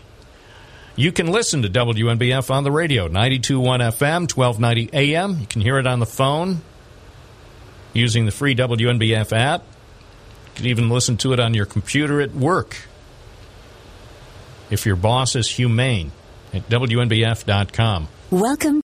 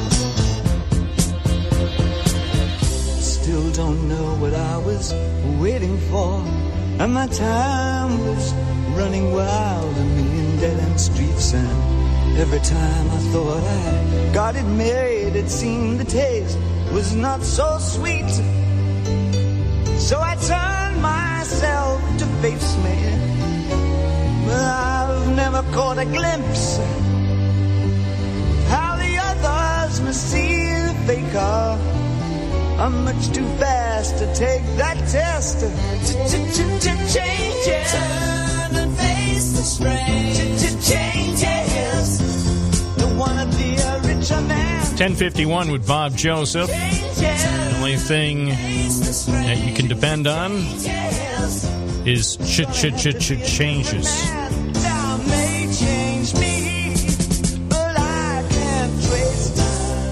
Yes. Cha cha cha cha cha. Changes. 607 772 1290 with the uh, local radio station here. Oh, I know what. I think you're going to like. Wait, what day is it on? Oh, yeah, Thursday's program. I won't spoil it for you, but we have a special guest on Thursday. So if you enjoy special guests as much as I do, tune in to the program on Thursday for a special guest so you can find out what really is going on around here because that is the goal. The goal is to bring as many special guests as possible. Give you uh, a better better idea of what's going on in the community. 1053 live on a Tuesday morning. Hi, you're on the air. What's your first name? Where are you calling from? Dale from Bampton. Good morning, Dale. Uh, that boys and girls club. I used to go down there and play basketball upstairs, and uh, I think it's a, a good, helpful place because the children can, kids, teenagers can get in a place that's nice to be at. Yeah, it is nice. I want to know what ever happened to the youth center in downtown Binghamton. They said there would be a, a youth, youth center, center too. Uh, a That's youth center. Yeah. you know. Do you remember that? Especially when you have people coming out of New York City to get to get out of town because they can't afford to live there. And uh, you know, um, as far as the electricity is concerned, we plug all these cars in, and we're not ready for it. Um, we're just not ready for it. You know, and uh, what's that going to take away with the? what I like to know is the bill compared to natural gas compared to electricity. What are the? What's the bottom line? What's the bottom line? Oh, yeah. Well, obviously. On the other hand, if you can afford an electric car, you can probably afford to run it. Because the electric Well, cars, the electric cars cost more than dollars to replace the batteries. What's the sense of buying a new car? You just throw it away. You know. Well, when the battery goes dead, you stop by the battery factory over in Endicott and ask them to put in a new Yeah. battery. And maybe, And uh, maybe I if feel sorry for those people in Endicott with all them chemicals and this and that and everything. Uh, and uh, well, I don't think there are going to be some chemicals coming out of the battery factory. I don't believe there will be. well, I mean, there I probably there probably will be some emissions, but but not like the same level of chemicals that were brought into Endicott and the town of Union by America's environmental leader, IBM. I don't That's think it's going to be. I don't think it'll be on that level. I hope not.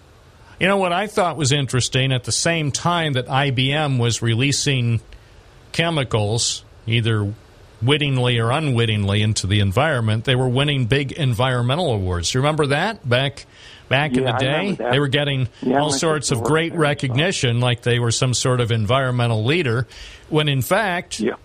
Come to find out, they were releasing chemicals into the environment, ground. into the ground, into the groundwater, right. the soil, the the water that people drink, including dogs. That's right. And those, all those homes and stuff, you know. And just, you know, they release about that for everyone. they released tons and tons of emissions into the air, and yet they were hailed as some sort of environmental leader.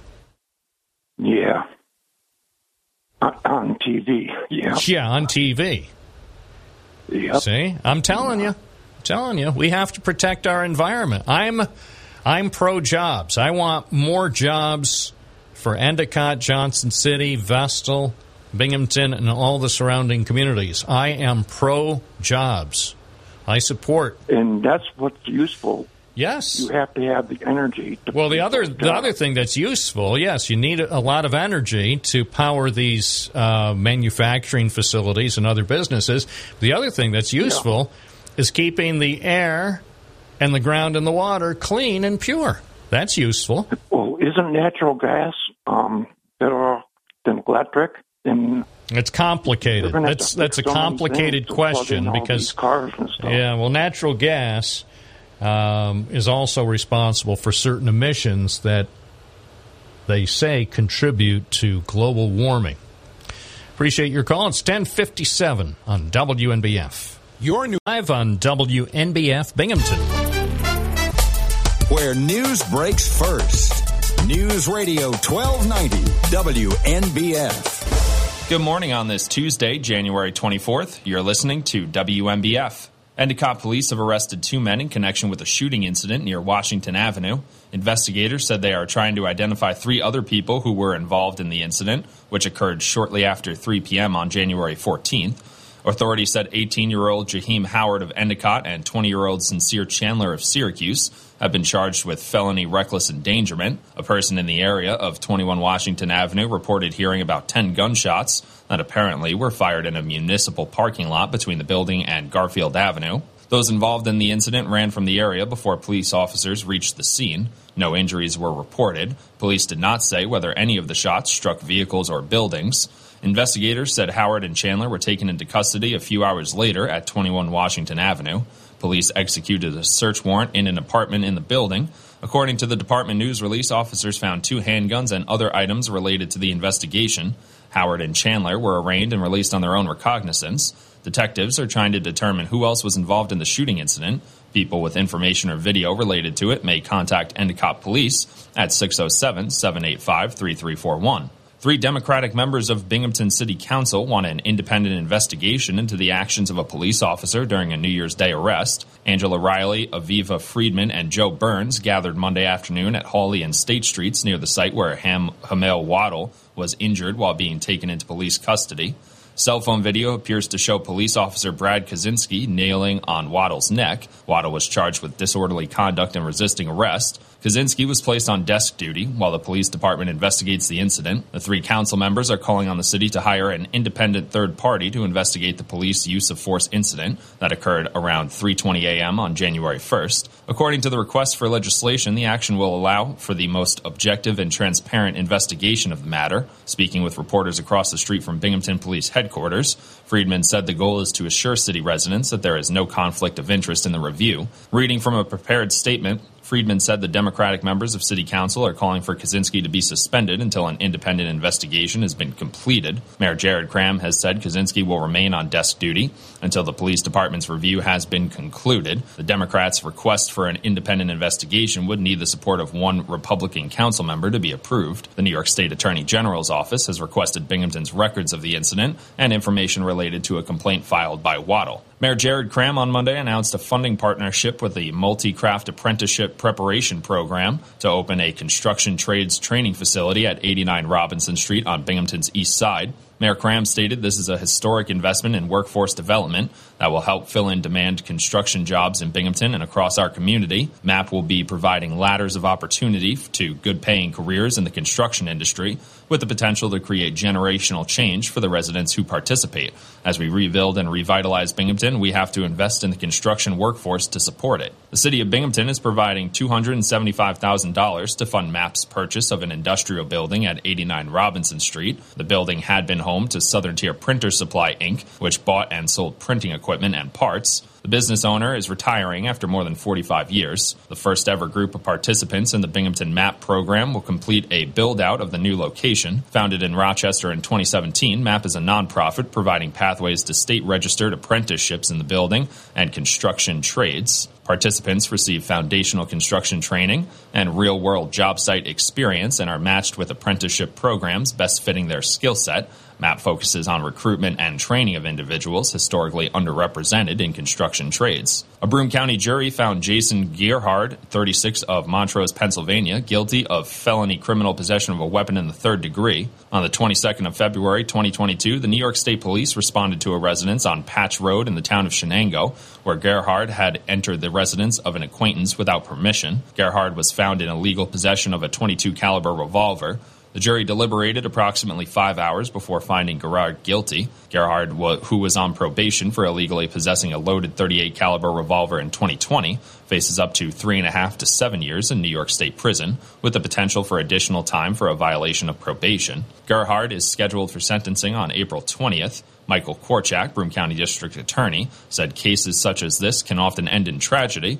Thankfully, the New York State Police and the Broome County Sheriff's Office acted quickly in taking the defendant into custody, and no one was hurt. The Broome County District Attorney's Office will continue to vigorously prosecute those who illegally possess firearms. Some audience members leaving a concert by Drake at a Manhattan theater came outside to see a New York Police Department officer filming those filing out. It's raising concerns from privacy advocates over what would be done with the footage. The NYPD said Monday the video of the concert attendees would only be used for a social media post, but there were still calls for the material to be deleted. Music writer Jon Caramanica of the New York Times posted on Twitter on Saturday a video showing an officer seemingly recording those coming out of the Apollo Theater. And lessons learned from the debt ceiling standoff more than a decade ago are rippling through Washington. Back in 2011, newly elected House Republicans were eager to confront the Democratic president and force spending cuts.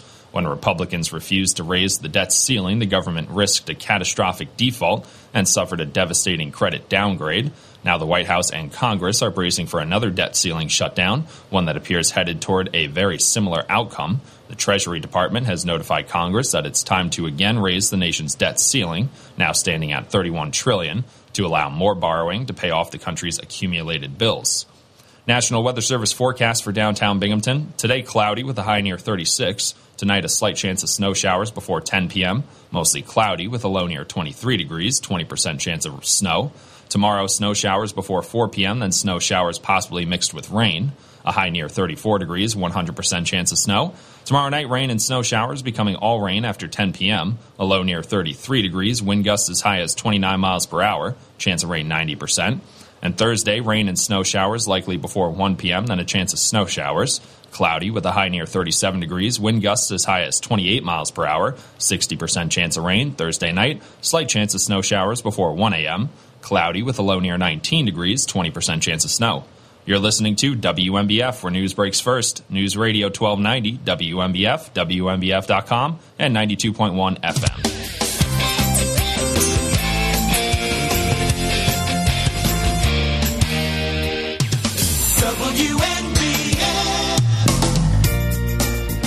Morning, it's Bob Joseph. Another hour of the program here at News Radio WNBF.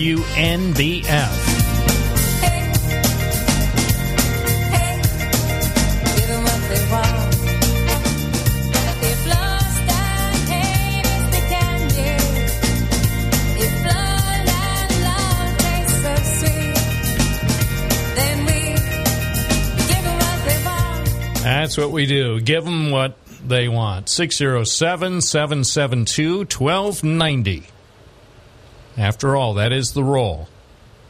You know, the media in 2023. Give them what they want. You can call if you want and share some thoughts. If you have uh, concerns about your gas stove, if you think Kathy Hochul will be coming by your house at some point to rip out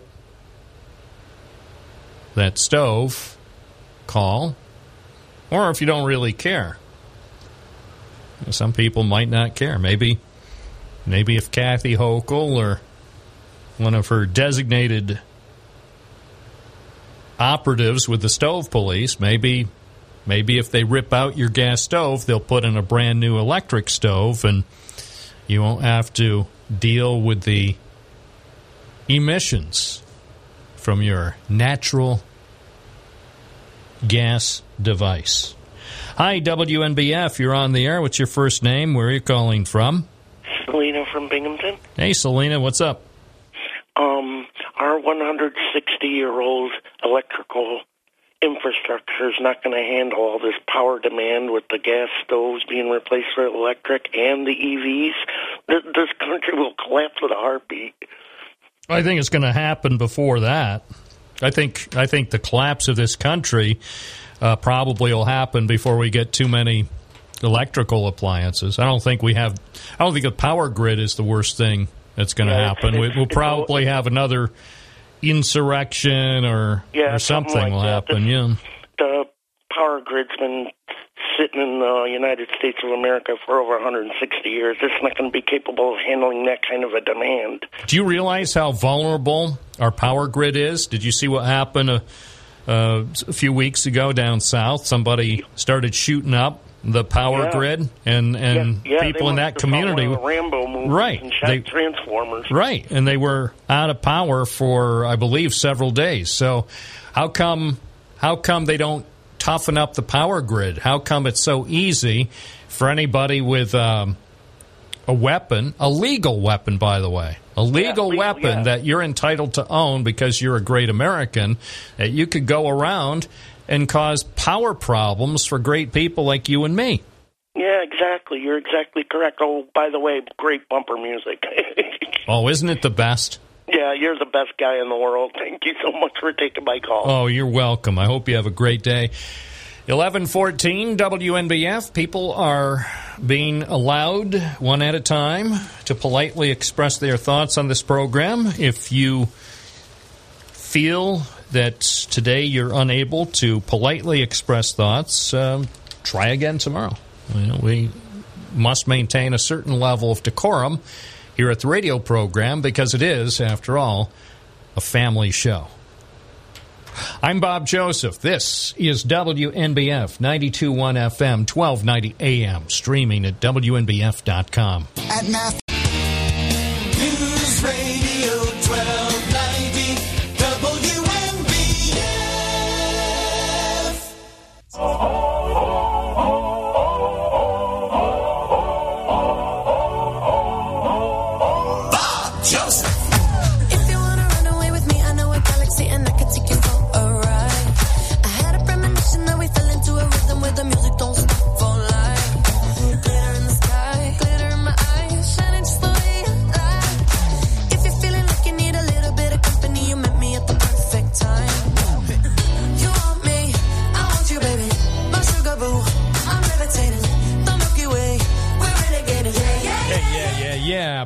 Joseph, 1118. Yeah, yeah, yeah, radio.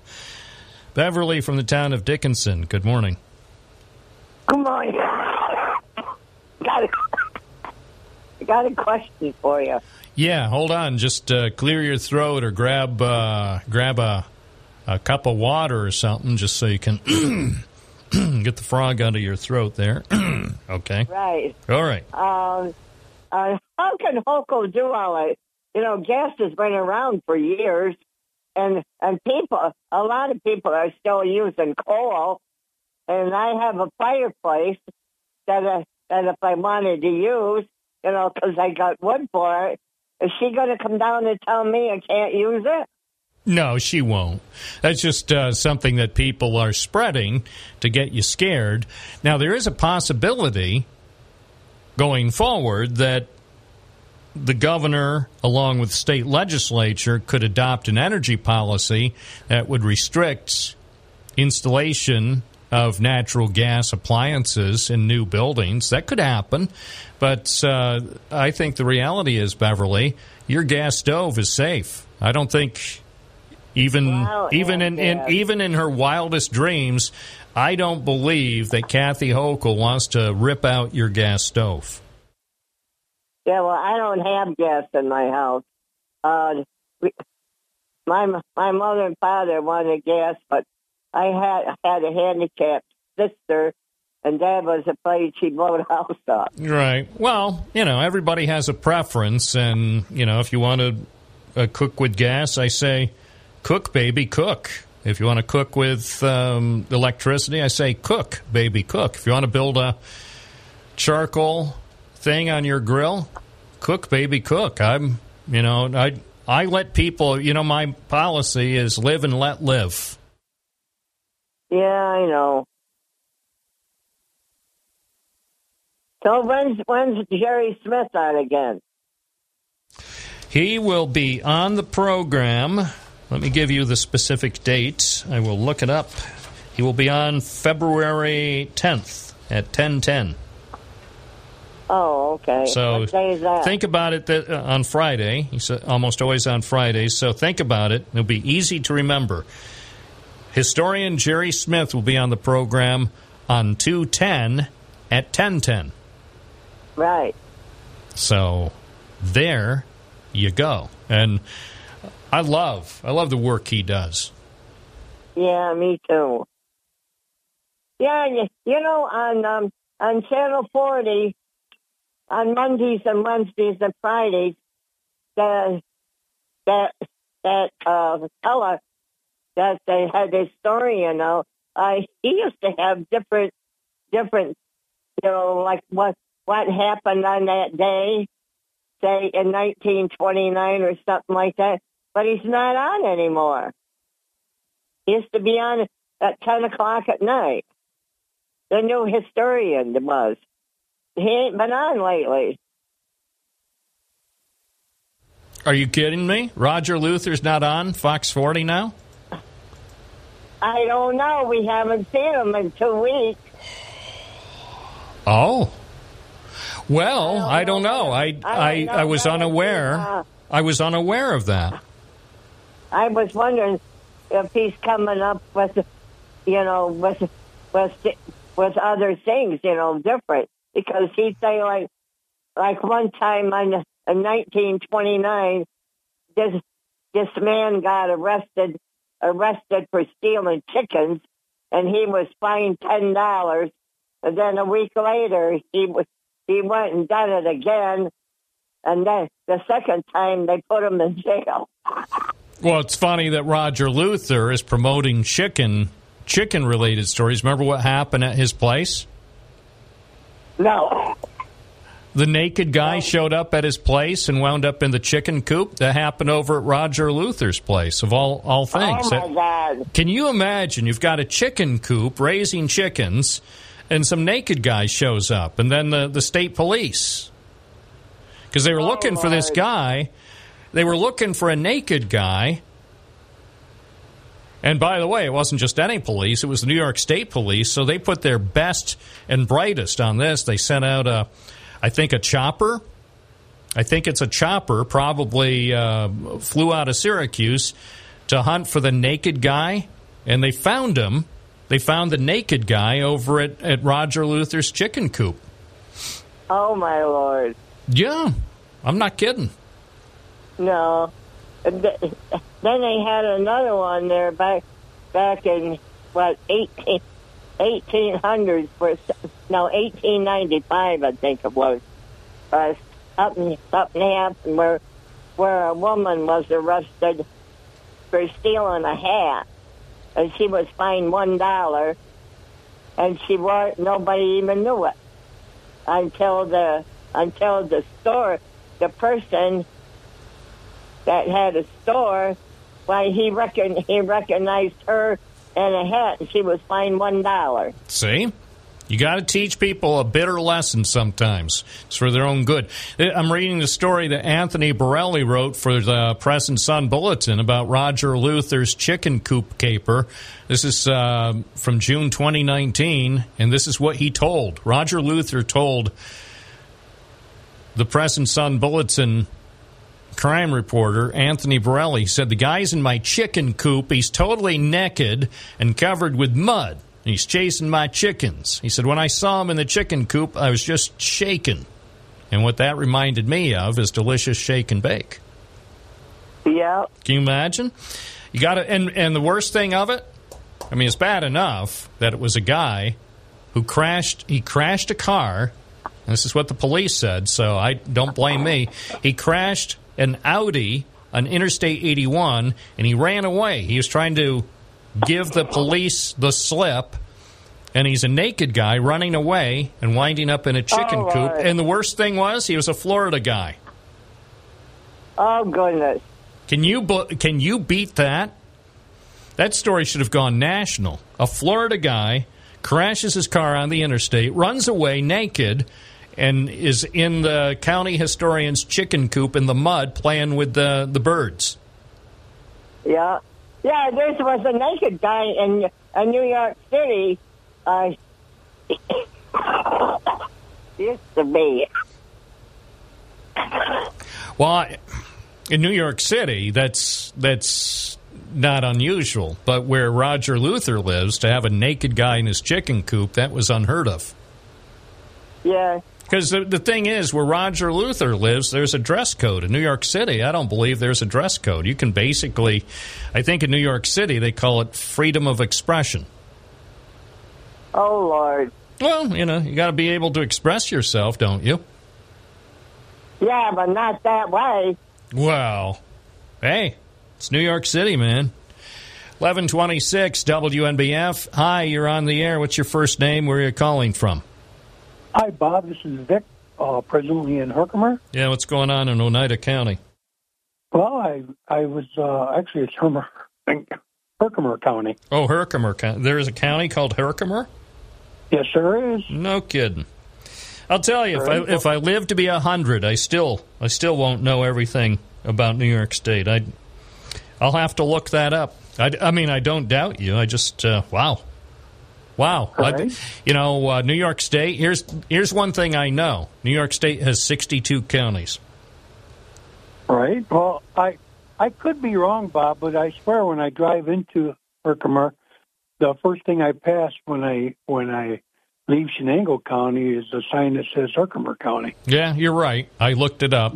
It says you're right. It says here on the internet, Vic is right. The uh, county seat of Herkimer County is the village of Herkimer. So, and by the way, here's here's my question to you, Mister Big Shot. How did uh, Herkimer get its name? Uh, let's see. There was a, a man and a woman who couldn't identify their sexuality, so they decided to call it Herkimer. Ah, one might think that, but uh, it was named after Nick Her- Herkimer. He was a general of the Tryon County Militia who uh, died from wounds he sustained at the Battle of Oriskany in the American Revolutionary War. So it's named in honor of Nicholas Herkimer and his family. They were German immigrants who settled in the area in 1723. So I think we've all learned a thing or two. Well, I certainly did, Bob. Um, I've, I've been listening over the last several days about your calls on electric uh, conversion over to, um, or excuse me, 100% electric conversion in New York State by the uh, year 2030 by uh, a few people in office who uh, won't be affected by that cost very much because just in the last uh, three years they gave themselves a total of sixty thousand two hundred dollars in raises, which is double the median income of Broome County. Um, but here's here's a problem with the uh, conversion, and this is uh, after simply asking Google what the BTU difference is uh, between electric and gas. Their answer was natural gas heat costs $9.2 per million BTU compared to electric heat at 34.9 uh, per BTU. So that uh, is a 420% increase in the cost of heating your home by 2030. And uh, I don't think Americans, uh, or in New York or anywhere, uh, most of them, middle class and on down, can afford that kind of money. Uh, on top of the last call, or not the last caller, but a previous caller, who said the average conversion would be twenty-seven thousand dollars from gas to electric. And then we have the. Uh, well, by the way, by the way, another listener has uh, helpfully pointed out that estimate, in fact, may be on the high side. Oh, the twenty-seven thousand Yeah, dollars. yeah. I'm uh, because uh, hold on, a listener called my attention to a story in the Consumer Report. Hold on a second. Eh. yeah, it doesn't. It doesn't look like it's twenty seven thousand dollars. I know that's that's what uh, our guest said last hour. That that was the assertion made by Jim Dayton, and I I let it stand because I wasn't able to fact check it in real time. But uh, it's very possible that it doesn't. It won't cost twenty seven thousand dollars to do that conversion. But I let's see. Oh, let's see. So the bottom line from this consumer reports article. Let's see, it's dated last July, so it's fairly recent. So apparently, final cost of switching over from a gas stove to an induction range, they concede the final cost is a bit murky because they they also combine that job with putting in an EV charger. It says one contractor charges $2,200 total, and apparently he didn't break his quote into line items. And this person who wrote the story for Consumer Reports said, I'd estimate without the EV project attached, the range circuit would have cost about a thousand bucks. So, so that that might have been. I don't know. I'm I'm just saying. I'm not saying that it's not going to cost you because it will cost you. But will it cost you twenty seven thousand dollars? I I don't know. I'll just you know I I'm not. And by the way, I have an electric stove, so I'm not going to be affected. So I'm not going to personally do any research, but I I would say, bottom line, with the changes that are going to be required in the coming years because of New York State energy policy, the only thing I can guarantee you, um, Vic and Herkimer, is that you'll be paying more. How much more? I can't tell you exactly. And does Kathy Hochul care? I can tell you exactly no. So she doesn't care whether it's going to cost you one dollar a month more or a hundred dollars a month more because of the changing uh, New York State energy policy. That's not a concern of hers. Well, Bob, there's a lot of cost that people don't even figure into this, and I'm no expert on on the cost it- itself, uh, as you all know. But if they decide to do this all electric, uh, we're going to lose a lot of New Yorkers to other states. Uh, that's a given. Uh, but the other cost is are they going to remove the plumbing that brings the gas into your home? Are they disconnecting it because they don't want the gas sitting underground, leaking and and, and polluting the atmosphere like they say it does? Uh, that cost, who's going to incur the cost from the from the street to the home? Uh, that can be anywhere between seven and eight thousand dollars. And if you want to see the cost of a new gas stove, because I just bought one, go to Olam's. And uh, mine's propane, by the way, and so is my refrigerator. Uh, go to Olam's, and you'll see the price of gas stoves nowadays. The cheap ones are fifteen hundred dollars. Uh, uh, the more expensive ones run between forty five hundred and sixty five hundred dollars. And $6,500. and on top of all that knowledge there that I have just from my personal experience, about a week ago, Kathy Hochul put on a, a video online about her making an apple pie, and guess what was in the background? Her gas-powered stove, which So- is fine. It's fine. No, She hasn't. She hasn't issued the rule yet. It when when and if there's a rule that says everybody who has a gas stove in New York State must stop using it, then she'll stop. But there's no rule in place, so she's entitled to keep cooking. Why on earth should she waste her money and go out and buy an electric stove and then pay for whatever a new circuit? That's wasteful. And then her existing gas stove, her existing ca- gas stove would wind up in the Erie County landfill, probably. So that that would be that would be irresponsible. Now, electric water heaters have shot up to two thousand dollars. So right there's uh, you know forty five hundred dollars in cost right off the top. Not to mention the what might happen with the street. The average cost for that is six to seven thousand dollars. Now, I will So- say on the bright side, and you know there is a bright side here, you don't have to worry about your house blowing up. Because remember that uh, those people in the town of Maine on Airport Road back in August 1993, it was a beautiful Saturday morning at about 7:45, and then their house blew up because of natural gas. So, you know, Yeah. you're you're not going to have houses blowing up if we go to all electric. Well, the amount of houses that blew up, uh, how many percent of them are because not- homeowner himself? Uh, There- it was a leaking 12 inch natural gas pipeline. Fortunately for the people in the town of Maine, they had left their house. They were out of town with their three year old girl when their ho- house got blasted to smithereens. So, Bob, I'm trying, I'm trying to make a point here. How many of those explosions, not just the one in Maine, the town of Maine, which is tragic, I agree, but but how many of those explosions, if you were to break them down on, on a Pareto diagram, were caused by homeowners moving electric stoves or something so they can clean behind of them? course, it happens. Of course. But my point is, there are, you know, look at, call up NYSEG and ask them how many natural gas explosions, not just NYSEG, Rochester Gas and Electric. Call up every utility in New York State. Heck, call up every natural gas utility in the United States and ask them how many houses have been blown up over the last 20 years.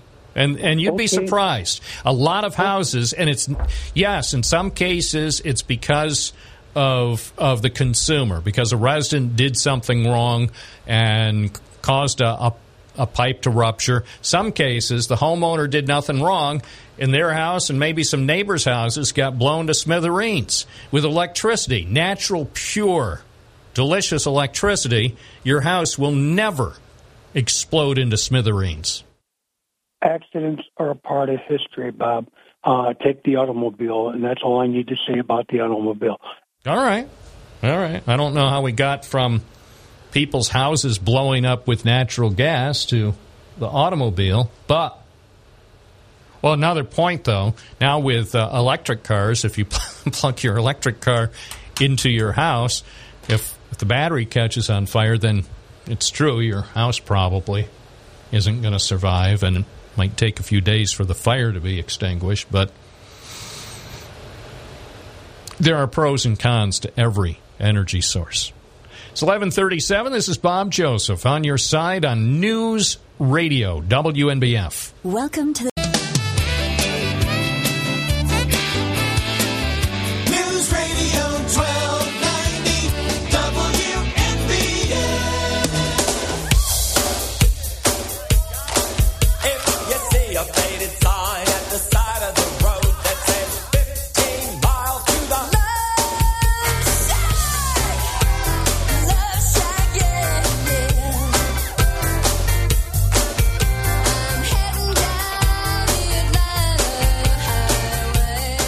Forty WNBF taking the calls at 607 772 1290 and also looking at the strange stories. Even though the weekly world news is no longer with us, there still are strange stories in this great country of ours, including the story of a Kansas man who was shot dead by his dog. The guy was sitting in the front seat of a pickup truck the other day near Geuda Springs, Kansas, and he was shot fatally, apparently by his dog, according to KAKE. Officers from the Sumner County Sheriff's Office got there and they found the man was shot in the back. This particular account is provided by Newsweek.com. The investigators suggest the dog had stepped on a rifle that was on the back seat, and that caused the rifle to discharge, and the man was shot in the back. He was treated with the CPR, but he died at the scene, according to KAKE. So there's a story. The shocking and the unbelievable. Almost as unbelievable as a six year old boy shooting his teacher in a classroom. It's 1142 at News Radio, WNBF. Of course, as we look at the um, the shootings just around the country, and, and here we're not even through the first month of the year. We're just barely three weeks in, and we've lost track of how many mass shootings, how many people have been killed. I think on CBS this morning they reported since Saturday. I think they said 151 people, at least 151 people, had been shot to death in this country since Saturday. So, what is today? Tuesday. So, at that rate, by the end of the week, there will be hundreds, hundreds and hundreds who will have been killed by guns in the United States. Um, one of the new high profile cases was near San Francisco, Half Moon Bay. Seven people were killed. One was critically injured. The shootings in this particular case were done at two locations, according to the San Mateo County Sheriff. She said the shooting uh, started at a mushroom farm. Apparently, the guy started killing people at the mushroom farm, and then he drove to another place, another agricultural establishment, and then he killed more people there. So they say the suspect is 67 years old. And the weird thing, and again, proving once again that weird things happen, the weird thing is the suspect after he killed people at two places near San Francisco on Monday afternoon. Then he drove over to the sheriff's office, which is weird because the sheriff's office had called reporters over there to give a briefing about the shootings. And so the reporters were already there when the guy shows up to turn himself in over at the sheriff's office. So think about that.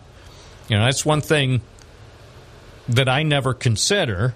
If I go to a sheriff's office or the state police station or Binghamton Police Headquarters for a news briefing, I never think that, oh, well, we're going to get briefed on, on whatever happened. Oh, and, and keep an eye out because the suspect is probably going to drive himself over and turn himself in. And that's exactly what they say the 67 year old man from Half Moon Bay did. He drove over to the sheriff's office after the shootings and apparently they took him out of his car and said, okay, time to face justice. So, and I'm sure there'll be more discussion about all this coming up with Dan Bongino, former Secret Service employee. That's coming up in about 20 minutes, right here on News Radio WNBF.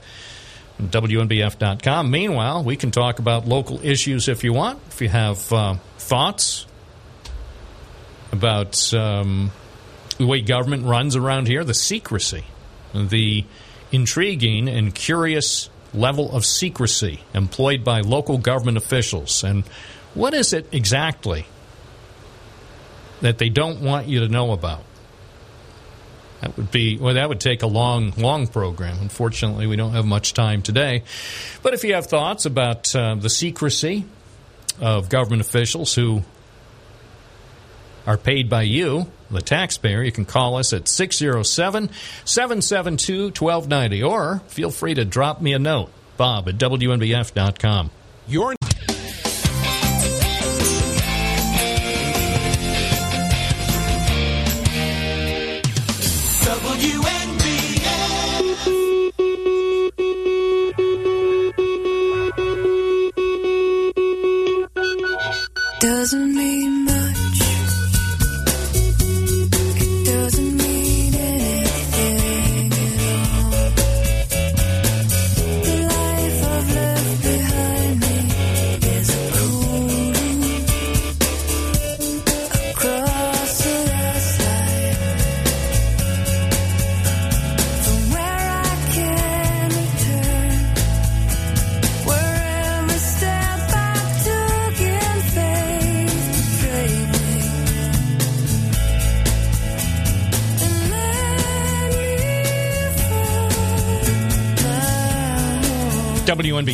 live at 1149.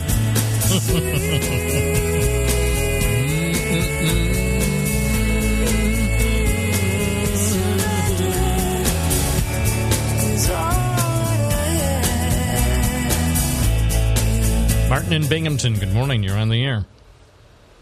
Yeah, in uh, response to the Bayonne bleeder there, Ron, um, that's a little tick at uh, Chuck Wepner. I don't know if you knew that. Uh, fought uh, Cassius Clay. Oh no, no! I, thank you for explaining. I I didn't didn't understand the the reference. Thank you. Oh, okay. Well, he was uh, a bar, a bouncer in a bar, and a, just a big brawler and everything else. But he was a tough guy. But Jesus, he got uh, humiliated, just pounded. But he, but he kept on fighting until, but boy, God, he would bleed so much. So that was his nickname. They gave him the Bayonne Bleeder. Oh, really? Um, yeah. Was it real blood, or did he just use the ketchup? Oh no, it was. They were slipping and sliding on it. I mean, you know, it was. Uh, he was pretty bad. You know. It, Ew! And, oh, now I I just punched it up on the on the screen. Oh my goodness! Ew! Ick!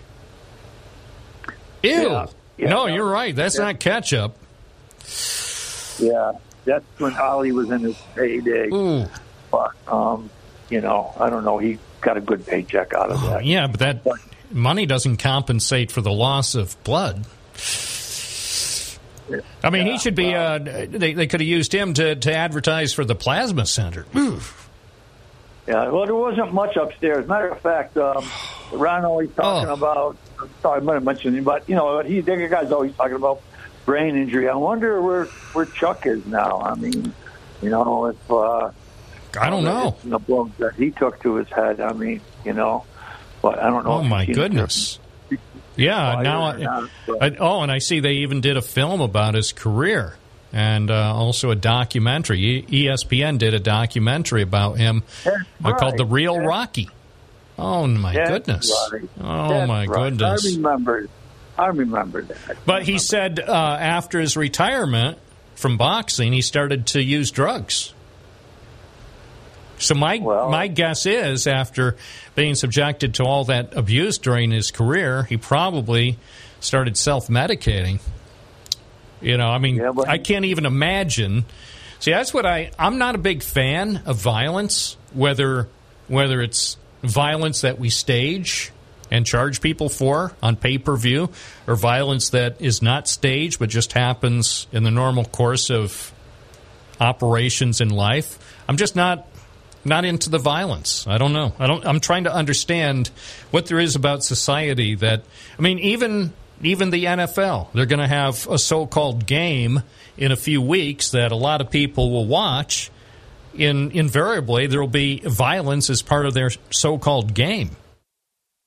Yeah, well, it's you know it's primal C. You know, I mean it goes back like Carlin does that bit. You know, and talking baseball and uh, football going back, and in, in football you even have uh, the teams called uh, the field called Soldier Field, and you march down the field, and you know, et cetera. And the blitz. You know- Don't forget the blitz. the blitz, and then you go into sudden death, overtime, and you know that was a great. That was a great. Yeah, bit. great bit. No, but Oh, so anyway, what were? That's not why you called. Yeah. What what point did you want to make? Well, well, uh, um, you were uh, set, setting me up perfectly for that. Um, thinking, guys, watching the um, uh, television last night uh, and talking about the uh, case against the policeman and stuff, and Jared Kraham way in the back. I mean, you know, I don't know if you're going to beat this or not, you know, but what a little weasel. I mean, Oh, don't call him that. well, No, you know, I, that's unnecessary. I mean, you can coming on your show. When's he coming on your show, Bob? never the twelfth of never. Okay. Well, you know, I mean, you know, I, hey, I, we can't we can't constantly relitigate that. I mean, if he wanted to be on the show, he's had 13 months to be on the show. He doesn't want to be on the show, and you know, it's. I certainly, I think you understand my disappointment, but what can you do?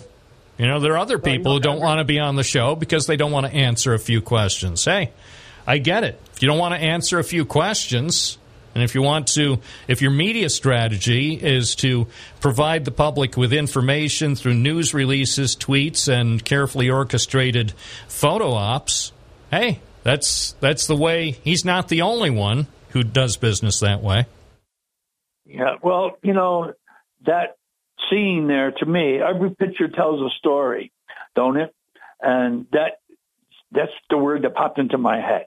Okay, in light of everything that's going on and not being on the show and just, you know, keeping uh, information down and also Zikuski hasn't been on for years and, you know, as where everybody else comes on, you know, your your show. And so, you know, Well, that's true. Most other most other elected officials and most area police chiefs gladly come on. Yes, they certainly have for uh, for years. But um, y- you know um, about the uh, he's talking about the mayors, and but what about the the presidents that we had? What about in the flaming drug war that we had? Um, and what was their answer? Um, it was the president's wife that had to do the thinking because he was pretty feeble-minded. He was using an astrologist, but it was you know just say no. Why we had uh, this crack war flaming. And that's when, then it came up here to get back to Binghamton. Here, then we had the Archie Joyner gang and we had all that going on. Golden Road 1, Golden Road 2. And what we have here now in this city, and I see it, and I used to look at the boys club and I just live a couple blocks from this boys club now. My granddaughters go over there, everything else. And but we what we have here is that what happened is the, all these these guys that came up, these young uh, guys from the city, um, they all got busted and they went into um, jail, and then they're, they're, they had their children, and they're they're growing up without fathers. Yeah, no, it's a, it's a complicated problem. Martin, I appreciate your call. Yeah. Thank you. Yeah, we're uh, out of time for the program today. To be continued tomorrow, right here on WNBF. Angie's News Radio